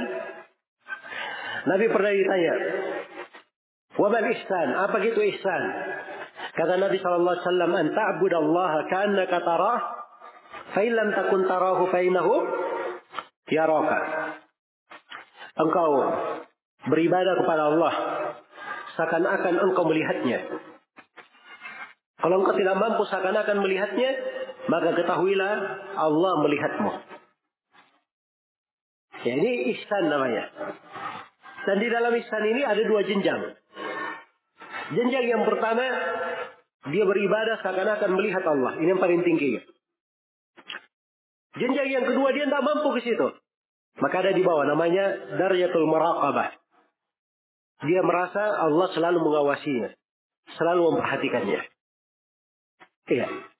Selalu memperhatikannya. Dan ini dua jenjang yang sangat membantu sekali seseorang di dalam menata hatinya. Karena itu orang-orang yang kurang di dalam khusyuknya. Ya, ini masalah khusyuk subhanallah ya. Termasuk masalah yang paling banyak kita alami di kehidupan ini. Khususnya kita di masa-masa belakangan. Karena memang dari amalan ketaatan yang dahulu dicabut di tengah umat ini terkait dengan khusyuk mereka. Ya. Khusyuk ini di antara pokok di dalam menghadirkannya dan khusyuk terkait dengan amalan hati. Ya. Pokok di dalam menghadirkannya adalah dua ini. Dia beribadah seakan-akan melihat Allah. Bahasanya apa? Seakan-akan melihat Allah. Jelas ya, bukan melihat benaran. Tapi seakan-akan. Kalau dia tidak mampu, maka dia yakini bahwa Allah melihatnya. Maka Allah melihatnya. Seakan-akan melihat Allah ini, ini untuk sampai ke sana, itu perlu seorang belajar. Perlu dia belajar tentang rububiyah Allah, uluhiyah Allah, nama-nama dan sifat-sifatnya. Ya. Perlu dia belajar tentang agama, syariat. Kalau dia sudah sampai ke jenjang yang tinggi dalam agama, dia akan sampai ke derajat itu. Bisa dia beribadah seperti itu. Itu kekuatan ilmu. Sebagaimana yang sudah kita terangkan. Kemudian yang kedua, dia merasa diawasi oleh Allah. Ya, dia ketika berdiri, dia tahu bahwa Allah melihatnya. Makanya karena dia tahu Allah melihatnya, dia malu di atas kondisi yang Allah tidak cinta kondisi itu dari dirinya. Iya. Dia malu di dalam sebuah nikmat Allah berikan padanya nikmat, lalu dia gunakan tidak gunakan nikmat itu dalam kebaikan. Ini ihsan ini luar biasa. Sangat memotivasi seorang hamba berlari kepada Allah Subhanahu wa taala dan kepada negeri akhirat.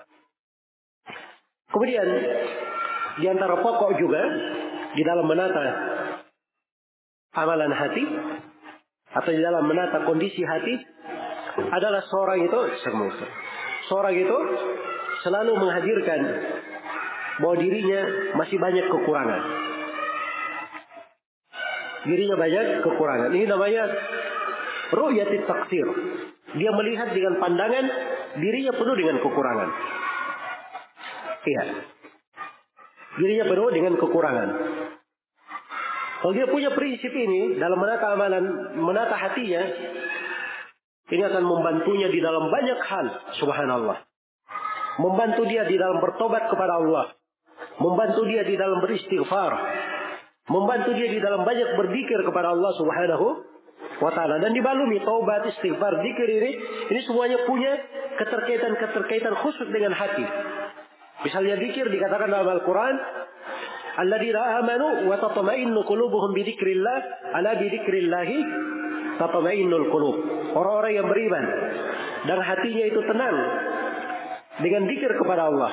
Ketahuilah bahwa dengan zikir kepada Allah hati menjadi menjadi tenang.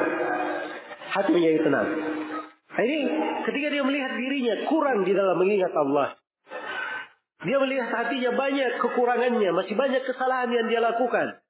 Begitu dia sholat, dia melihat sholatnya ini. Dia masih diserang oleh syaitan dari sana sini. Masih banyak di amalan-amalan sholatnya, pikirannya ke mana-mana dan seterusnya.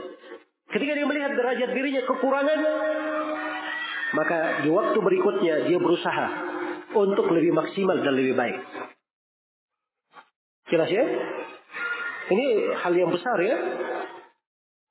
Di antara dikir yang diajarkan oleh Nabi selepas sholat, atau dibaca di belakang sholat, dikir yang diajarkan kepada Muad bin Jabal. Jangan sampai dia tinggalkan dia baca di belakang sholat. Di belakang sholat ini ada dua penafsiran ya. Ada yang mengatakan sebelum salam, yang mengatakan setelah salam. Ya, mau dilakukan dua-duanya nggak apa-apa. Yang masalah itu kalau tidak melakukannya. Baik. Apa doa yang diajarkan? Allahumma aini ala dzikrika wa syukrika wa husni ibadatik. Ya Allah bantulah saya dalam berzikir kepadamu, dalam bersyukur terhadap nikmat-nikmatmu, dalam mempercantik ibadah kepadamu. Ini memang zikir kandungannya supaya kita melihat kekurangan pada kita. Jangan merasa berbangga, oh saya sudah sholat. Ya. Saya sudah berusaha khusyuk di dalam sholat. Ya. Syaitan tidak mendekati saya. Tiap kali dia masuk saya tinju. Akhirnya jauh. Nah seperti itu, itu namanya bersombong. Tapi seorang ketika dia masuk ke dalam sholatnya, begitu dia keluar, dia memohon kepada Allah seperti itu. Dibantu. Iya. Dan itulah sifatnya para nabi dan para rasul. Lihat Nabi Ibrahim. Nabi Ismail alaihi wassalam. Mereka berdua diperintah membangun Ka'bah. Saya tanya perintah dari siapa? Dari Allah. Mereka melakukan sesuatu yang sudah jelas. Itu ketaatan. Perintah Allah membangun Ka'bah. Begitu Ka'bah sudah selesai dibangun, apa doa mereka berdua? Rabbana taqabbal minna innaka anta as-sami'ul alim. Ya Allah terimalah dari kami. Sungguhnya engkau maha mendengar lagi maha mengetahui. Enggak pede mereka. Eh sudah selesai kerjaan saya. Sebagai ibadah. Masih berdoa kepada Allah. Supaya diterima amalannya. Nah, ini karena dia memandang dirinya banyak kekurangan. Nah, ini ru'yatul taksir. Nah, ini kalau dihadirkan di dalam ibadah apa pun akan menambah kualitas ibadah itu. Akan menambah kualitas ibadah tersebut. Iya. Nah, ini di antara hal yang sangat besar sekali. Yang hendaknya dijaga oleh setiap muslim dan muslimah. Ya Allah ta'ala alam. Jadi mungkin di tema ini saya sudah memberikan beberapa kesimpulan atau beberapa pegangan pokok di dalam menata hati. Ya, beberapa pokok dari cara menata hati dan perlu diketahui bahwa pembahasan lebih luas daripada itu. Sudut-sudut di dalam fikih amalan hati itu ya ada pembahasan-pembahasan lainnya.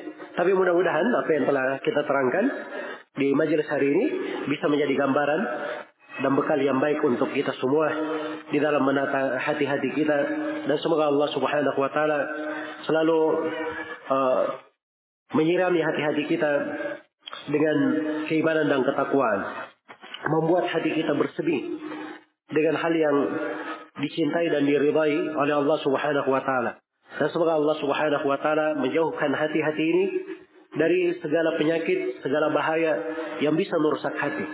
Dan semoga Allah Subhanahu wa taala memberi taufik untuk kita semua dengan kesolihan hati disertai dengan kesolihan amalan dan kesolihan ucapan dan menjadikan kita sebagai hamba-hambanya yang salih, yang ikhlas, selalu bermunajat dan mengarah kepada Allah Subhanahu wa taala di kehidupan dunia dan di kehidupan akhirat. Wallahu taala alam. Baik, saya akan baca pertanyaan-pertanyaan yang Hah? Oh, baik.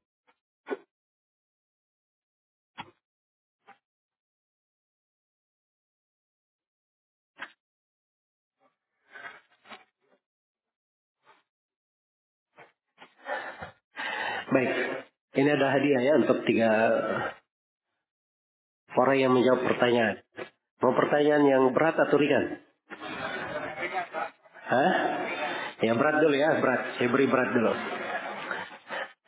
Sebenarnya saya ingin sampaikan tadi di sela-sela ceramah, saya belum sempat sampaikan. Sekalian aja saya jadikan pertanyaan supaya menjadi agak berat.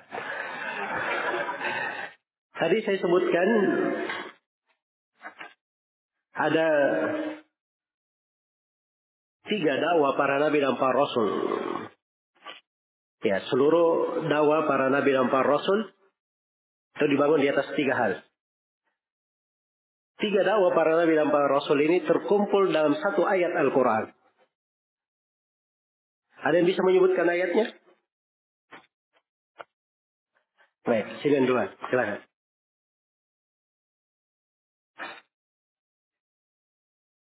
Apa?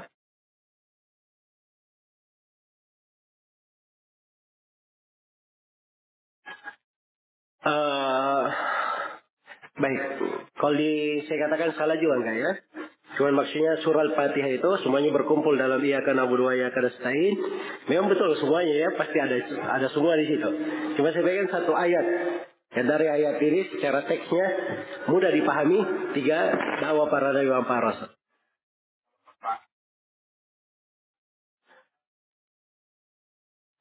Walaqad ba'atna fi kulli ummatin rasulan an ya'budullaha wa yajtanibu at-taghut. Ini cuma mencakup satu saja.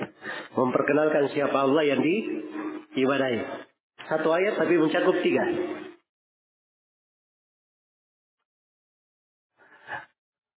Baik ini agak sulit ya. Ya. Ayatnya di surah Al-Isra. Jadi kalau saya yang jawab berarti saya yang dikasih hadiah ya. Baik. Ayatnya di surah Al-Isra. ومن أراد الآخرة وسألها سعيه وهو مؤمن فأولئك كان سعيهم مشكورا ومن أراد الآخرة dan barang siapa yang menghendaki kehidupan akhirat. Nah, ini setiap nabi dan rasul itu mengajak kepada kehidupan akhirat. Itu ilmu yang ketiga tadi ya. Wasa'alaha sayaha. Dan dia menempuh jalannya. Nah, itu ilmu yang kedua. Wahuwa mu'min. Dan dia adalah seorang mu'min. Beriman kepada Allah. Kenal Allah. Itu ilmu yang pertama. Jadi kumpul. Dalam satu ayat. Faulaika kana sa'yuhum mashkura. Maka mereka inilah orang-orang yang upayanya disyukuri. Itu ayat di surah Al-Imran, uh, afwan, di surah Al-Isra, surah ke uh, 17 dari surah Al-Quran, ayat ke-19 ayat ke-19. Baik. Pertanyaan saya beri pertanyaan yang ringan saja. Baik. Tadi kita singgung tiga pokok dakwah para nabi dan para rasul. Siapa yang bisa menyebutkan? Ya. Nah, coba yang sederhana. Yang pertama ngangkat tangan. Uh, saya kurang dengar. Maaf. Yang pertama memperkenalkan siapa Allah Subhanahu wa taala yang diibadahi. Terus yang kedua? Hah? Apa? Menjelaskan perintah dan larangan kepada Allah. Bahasa lainnya memperkenalkan jalan yang mengantar kepada Allah. Yang ketiga, memperkenalkan balasan yang akan didapatkan di mana? Di akhirat. Baik.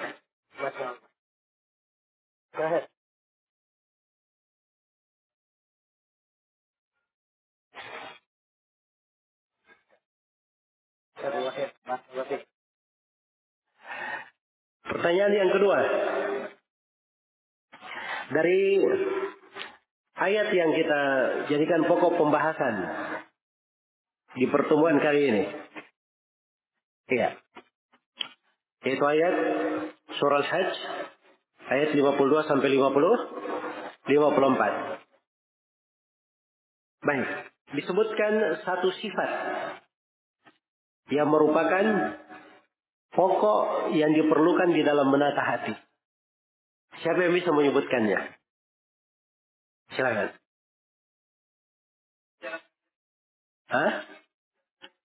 Mengikuti jalan Nabi dan Rasul. Betul ya, seperti yang disebut tadi. Sudah sebut jalan dan Rasul ada tiga. Ada satu lagi? Satu ingat? Mempelajari ilmu. Baik, Masya Allah. Lengkap ya.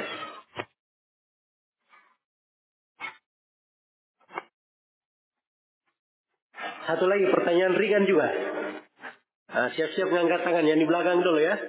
Kita di belakang. Sahabat yang di belakang ini merasa didahului terus di depan. Baik. Di ayat yang kita bahas, tersimpul bahwa hati terbagi menjadi berapa?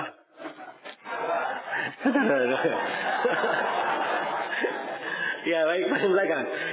Kacamata wajah hitam paling belakang. Satu hati yang hidup, yang kedua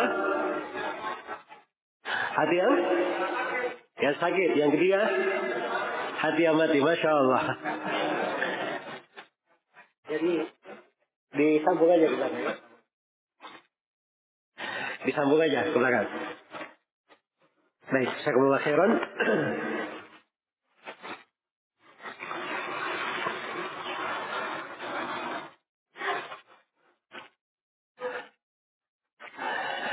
Baik, ini ada yang bertanya antara mempelajari akidah dan akhlak atau adab, mana yang lebih didahulukan? Karena sebagaimana yang pernah saya dengar para ulama mempelajari adab sebelum ilmu. Bagaimana penjelasannya? Ya. Ini harus dipahami ya, memang disebut dalam biografi Ibnul Mubarak misalnya, beliau belajar adab 30 tahun, belajar hadis berapa? 20 tahun. Ya. Nah, itu benar ya. Tapi harus diketahui bahwa ilmu itu, apalagi ilmu wajib, itu selalu dikedepankan. Selalu di apa? Selalu dikedepankan. Iya. Karena itu, para sahabat, waktu mereka masih muda, dalam sebuah hadis yang diriwayatkan oleh Imam Ahmad dan selainnya, mereka katakan, kami berada di sisi Nabi Shallallahu Alaihi Wasallam dan kami anak muda yang sudah mendekati usia balik. Kami fata'allam iman qabla an nata'allam al-Quran. Kami pelajari iman sebelum mempelajari Al-Quran. Jelas ya? Jadi iman itu itu pokok pertama yang diajarkan. Karena itu Nabi mengajarkan kepada Ibnu Abbas apa? Ketika Ibnu Abbas dibonceng oleh Nabi di atas kendaraan, ihfadillah yahfadka ihfadillah tajidhu tujahak Idza sa'alta fas'alillah wa idza sta'anta fasta'in billah. Wa Ibnu Abbas peliharalah Allah dengan menjalankan perintah meninggalkan larangan, Allah akan memelihara engkau. Peliharalah Allah dengan menjalankan perintah meninggalkan larangan, maka engkau akan dapati Allah di depanmu. Apabila engkau meminta, Mintalah kepada Allah. Apabila engkau mohon pertolongan, mohonlah pertolongan kepada Allah. Saya mau tanya, ini ilmu atau bukan? Dan ini pembahasan ilmu akidah. Dan seperti ini memang didahulukan untuk dipelajari.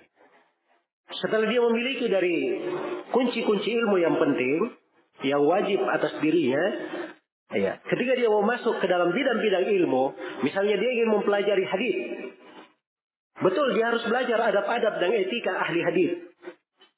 Jelas ya? Dia ingin mempelajari fikih. Dia mengerti adab-adab dan etika ahli fikih. Karena mengerti adab dalam hal itu kadang bisa merusak ilmu yang dia pelajari. Dan kadang dia bisa masalah dengan gurunya sendiri. Si guru menerangkan begini-begini, datang si murid. Ya syekh, kayaknya syekh yang lain menjelaskan begini. Nah ini kan secara tidak langsung sudah berbuat hal yang tidak baik. Ya. Itu namanya ingin mengadu antara si guru dengan orang lain namanya.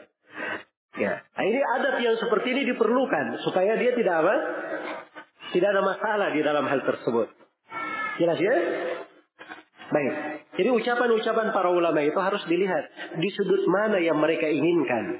Ketika berkata bahwa mulai mempelajari adab sebelum mempelajari apa? Mempelajari ilmu. Ya. Akhirnya sekarang terjadi kesalahpahaman di sebagian orang yang belajar. Kalau dia lihat guru itu selalu dia lihat oh ini adabnya bagus. Adab dari sudut mana? Dari sudut pandang dia sendiri. Gurunya bagus, sering senyum. Nah, itu senyum bagus ya adab. Ya gurunya baik, selalu kasih hadiah. Nah, itu bagus juga dari sudut adab. Tapi kalau guru ini menyelisihi hadis Nabi Shallallahu Alaihi Wasallam, berucap bidah, berucap kesesatan, itu bukan adab terhadap Allah dan Rasulnya. Bagaimana dikatakan dia memiliki adab? Jelas ya? Kalau dilihat pada satu sudut saja, orang-orang khawarij itu luar biasa. Sholatnya, ibadahnya. Jelas ya? Kalau dikatakan sebagian adab, mereka punya sebagian adab. Tahu orang-orang khawarid, dia pernah lewat di satu kebun, terus dapati satu buah jatuh. Satu buah jatuh, ya di sungai mengalir. Dapat buah ini mereka makan. Langsung dia tanya, ini punya siapa? Kita harus cari pemiliknya supaya kita minta dihalalkan. Dia telusuri sungai itu. Sampai dia dapat minta dihalalkan. Jelas ya? Setelah itu ketemu dengan seorang sahabat anak sahabat Abdullah bin Khabbab namanya. Dia membawa budak perempuannya. Sahabat ini disembelih oleh mereka di atas jembatan. budak perempuannya lagi hamil dibelah perutnya sama mereka. Karena mereka menganggap orang-orang kafir. Lihat, sebagian adat mereka punya mungkin. Walaupun berlebihan ya. Tapi lihat, pada hal yang lebih dahsyat, mereka tidak ada menghormati Allah dan Rasulnya. Karena itu, segala sesuatu itu harus didudukkan pada tempatnya masing-masing. Ucapan ulama itu ketika dia berucap, itu harus ditempatkan pada kedudukannya masing-masing. Semoga Allah memberi taufik kepada semuanya.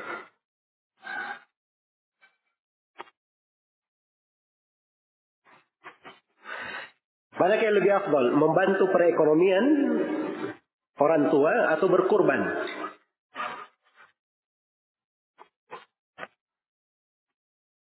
Ya membantu orang tua itu bagus ya. Membantu orang tua itu bagus. Ya kalau mereka lebih perlu, membantu mereka dalam hal itu lebih didahulukan. Tapi kalau misalnya tidak terlalu perlu dan dia ada kesempatan untuk berkurban, ini musim. Waktu ibadah hanya terikat dengan waktu. Sangat singkat. Hari-hari terbaik dalam kehidupan. Kalau dia bisa dahulukan melakukan itu, tanpa mengurangi, tanpa membahayakan orang tuanya, maka itu adalah hal yang mungkin lebih baik untuk dia kerjakan. Semoga Allah memberi taufik untuk semuanya. Bagaimana cara menghilangkan sakit hati kepada orang tua yang selalu menyumpai anak-anaknya? Loh ini dia salah, kenapa sakit hati? Si anak kalau disumpahi oleh orang tuanya, dia jangan sakit hati. Jelas ya? Tapi dia harusnya berbaik sangka. Nah, orang tua itu kalau berucap hal yang tidak baik kepada anaknya, itu memang hal yang berbahaya untuk anak. Tetapi dia berdoa kepada Allah supaya ucapan laknat, sumpah yang tidak baik dari orang tua ini dirubah oleh Allah menjadi rahmat. Dirubah oleh Allah menjadi apa? Menjadi rahmat. Karena itu Nabi Wasallam pernah berdoa, Ya Allah siapa yang saya laknat dia atau saya celah dia, padahal dia tidak seperti itu, maka jadikanlah untuknya sebagai rahmat. Jadikanlah untuknya sebagai apa? Sebagai rahmat. Nah, sebagai anak, dia tidak usah terlalu memikirkan hal itu. Karena orang tua melakukannya, orang tua tidak benar dalam hal itu. Dan yang seperti itu tidak usah dia pikirkan. Allah Maha Adil. Jelas ya? Sepanjang dia adalah anak yang berbakti, berbuat baik kepada orang tuanya, banyak memaafkannya, maka yakinlah. Insya Allah itu akan dirubah menjadi apa? Menjadi kebaikan. Semoga Allah Subhanahu wa taala mengampuni kita semua, mengampuni kedua orang tua kita dan selalu memberi hidayah yang terbaik untuk kita semua.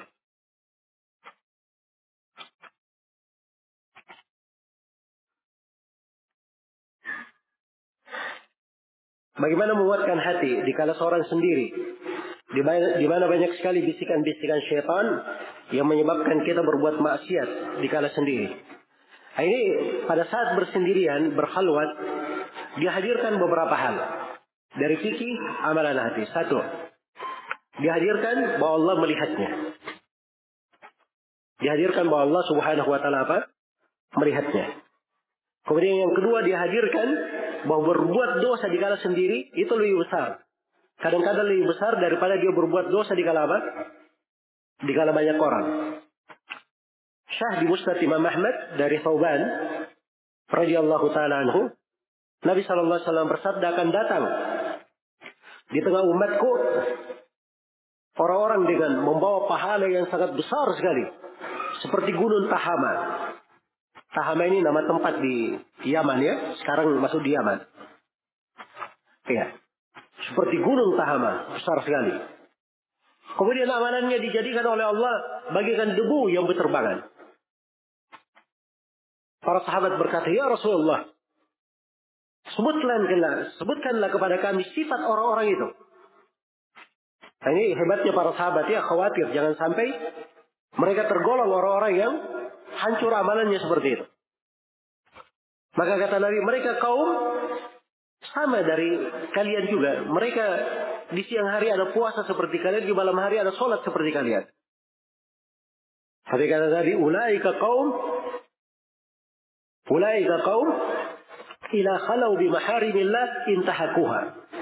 Mereka adalah sekelompok kaum, kalau mereka bersendirian dengan hal-hal yang diharamkan oleh Allah, mereka melanggarnya. Mereka melanggarnya. Maka kalau ini tinggi dihadirkan, maka itu akan membantu dia. Iya. Kemudian dihadirkan amalan yang ketiga.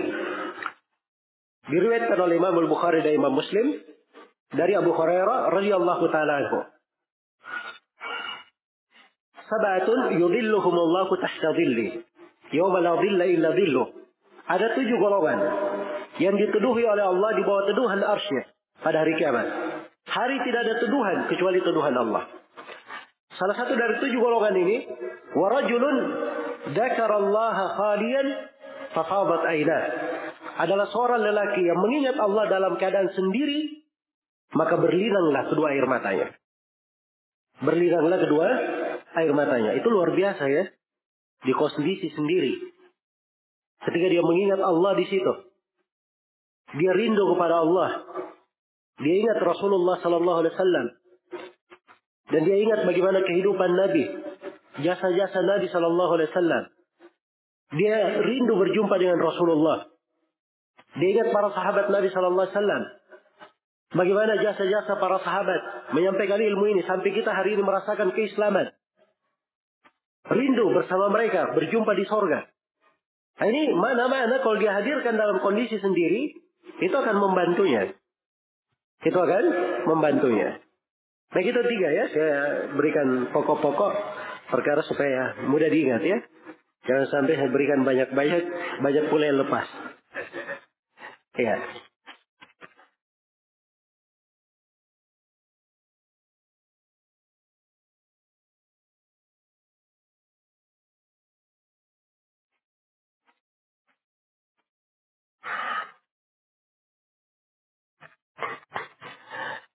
Saya baru saya ketika baru menikah, saya rajin menjaga ibadah, ibadah saya. Tapi setelah menikah saya merasa agak lalai dalam ibadah. Mohon nasihatnya agar tidak lalai dalam ibadah. Nah, itu memang kadang sering dilihat ya. Dahulu di masa saya belajar dulu, kadang sebagian kawan-kawan orang-orang Yaman itu Masya Allah. Selalu di depan, sop pertama, sop pertama. Ya, itu kita kenal ahli sop pertama. Cara sop pertama pasti ada di depan. Setelah dia menikah menjadi ahli sop terakhir.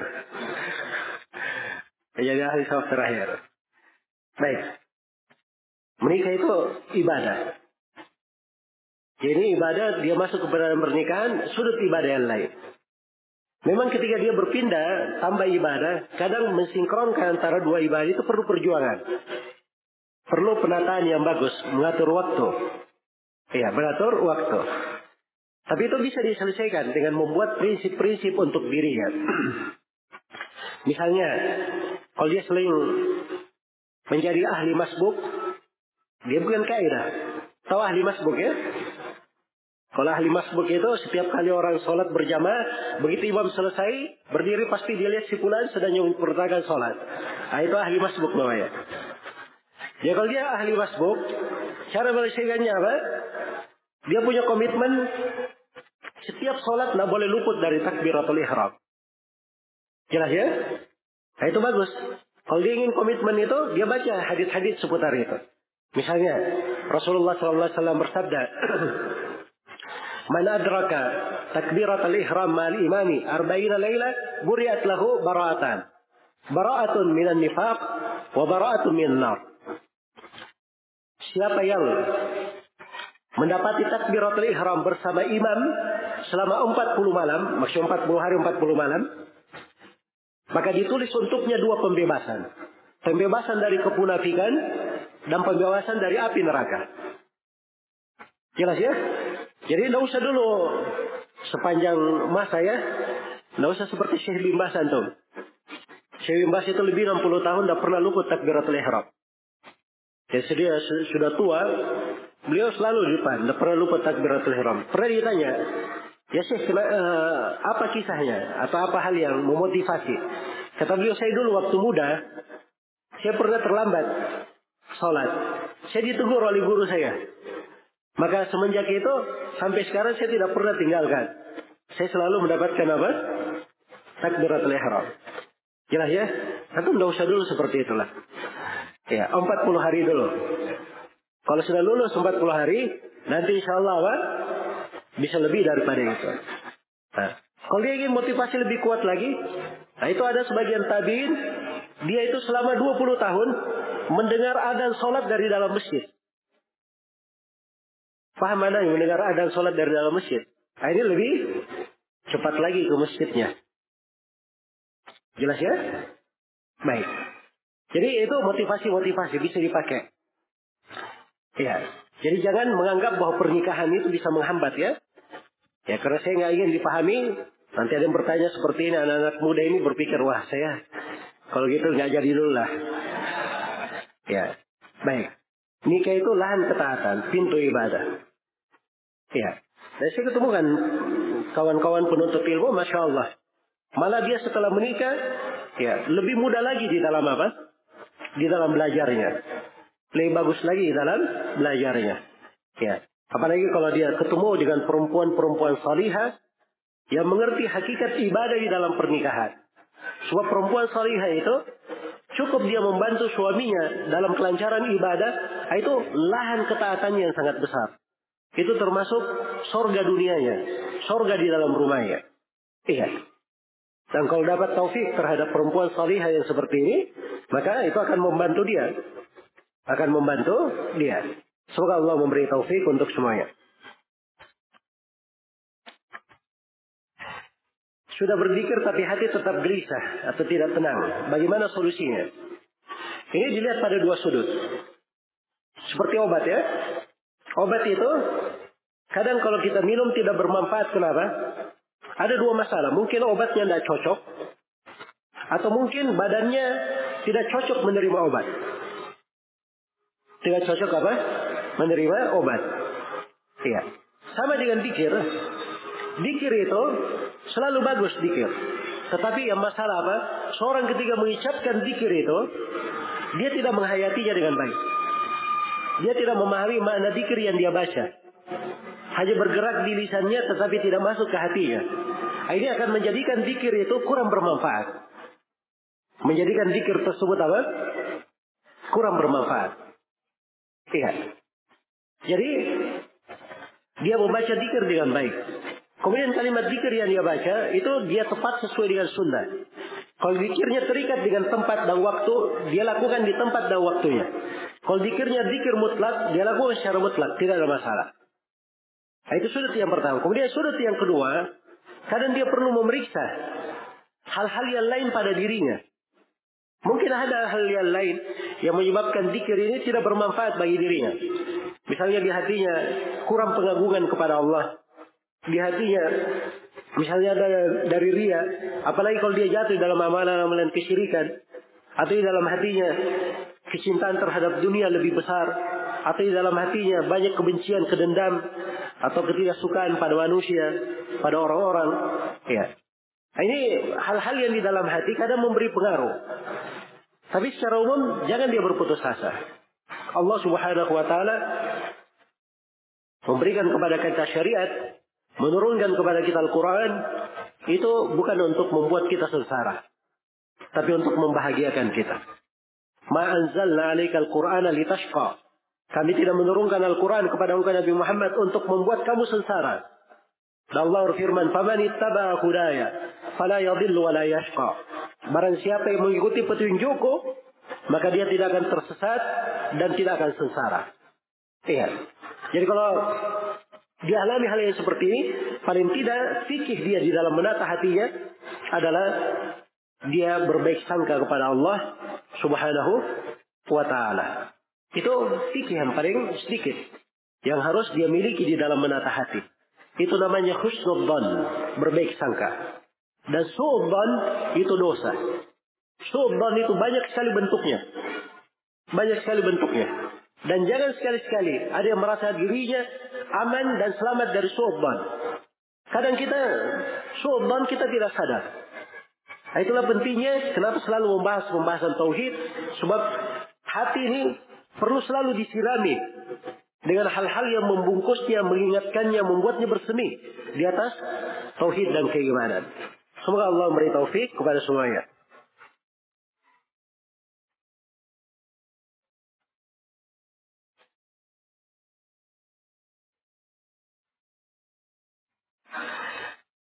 Apa itu cinta menurut syariat Islam? Bagaimana cinta sejati menurut syariat? Cinta itu adalah cinta kepada Allah Subhanahu wa taala. Dan ada cinta karena Allah Subhanahu wa taala. Dan cinta pada Allah Subhanahu wa taala. Itu tiga jenis cinta.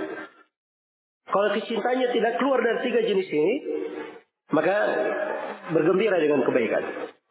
Tapi kapan selain daripada tiga hal ini, itu cinta yang tidak akan bermanfaat baginya. Dan hakikatnya itu bukan cinta. Iya, mungkin dihitung hawa nafsu, mungkin dihitung cinta tabiat, tapi di akhirat mungkin akan berubah menjadi permusuhan. Karena pada hari kiamat Allah telah menetapkan Al-akhillau yawma irin ba'duhum li ba'din adu illa al-muttaqin. Orang-orang yang saling mencintai pada hari kiamat, sebagian dari mereka akan benci kepada sebagian yang lainnya. Kecuali orang-orang yang bertakwa. Nah, cinta yang dibangun di atas ketakwaan, ini saja yang bermanfaat. Karena itu ada namanya mahabbatullah, cinta kepada Allah. Ini pokok cinta. Cintanya kepada Allah subhanahu wa ta'ala. Yang kedua, ada mahabbatun lillah. Cinta karena Allah. Dia cinta Rasulnya, cinta agamanya, cinta kepada para sahabat, cinta kepada kaum mukminin karena Allah. Dan ada cinta fillah. Cinta pada apa-apa yang Allah cintai, apa-apa yang Allah ridhoi. Nah, kalau dia berputar dalam hal ini, itu yang disebut cinta. Itu pendekatannya. Kalau tanya definisi, cinta itu susah didefinisikan. Susah untuk apa? Didefinisikan. Iya. Baik.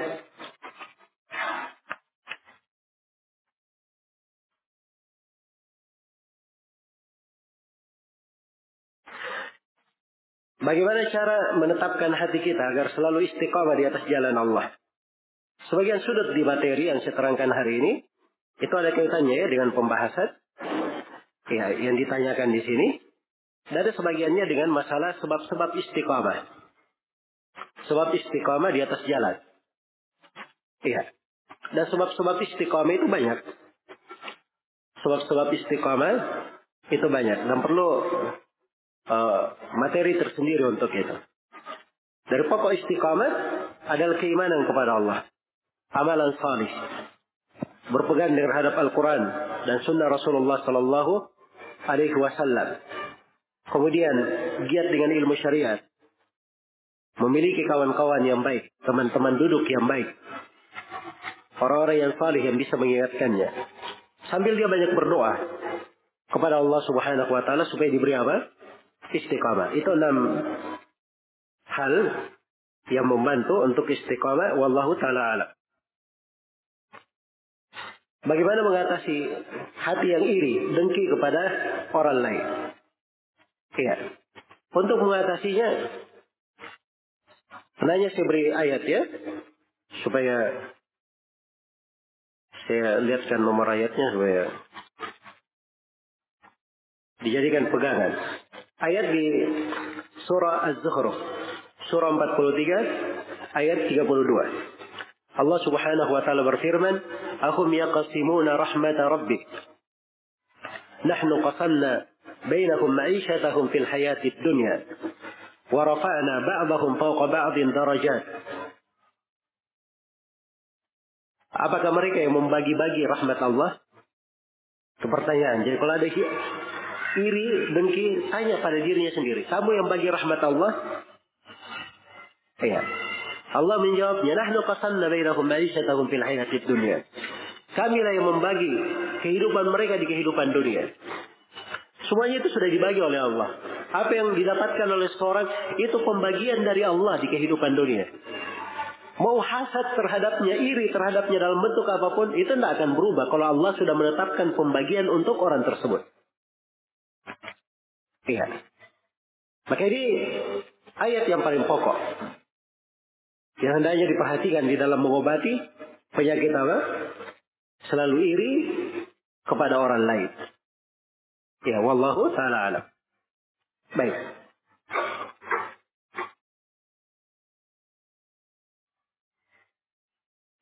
Baik, ini mungkin pertanyaan terakhir ya. Karena waktunya sudah hampir masuk waktu duhur.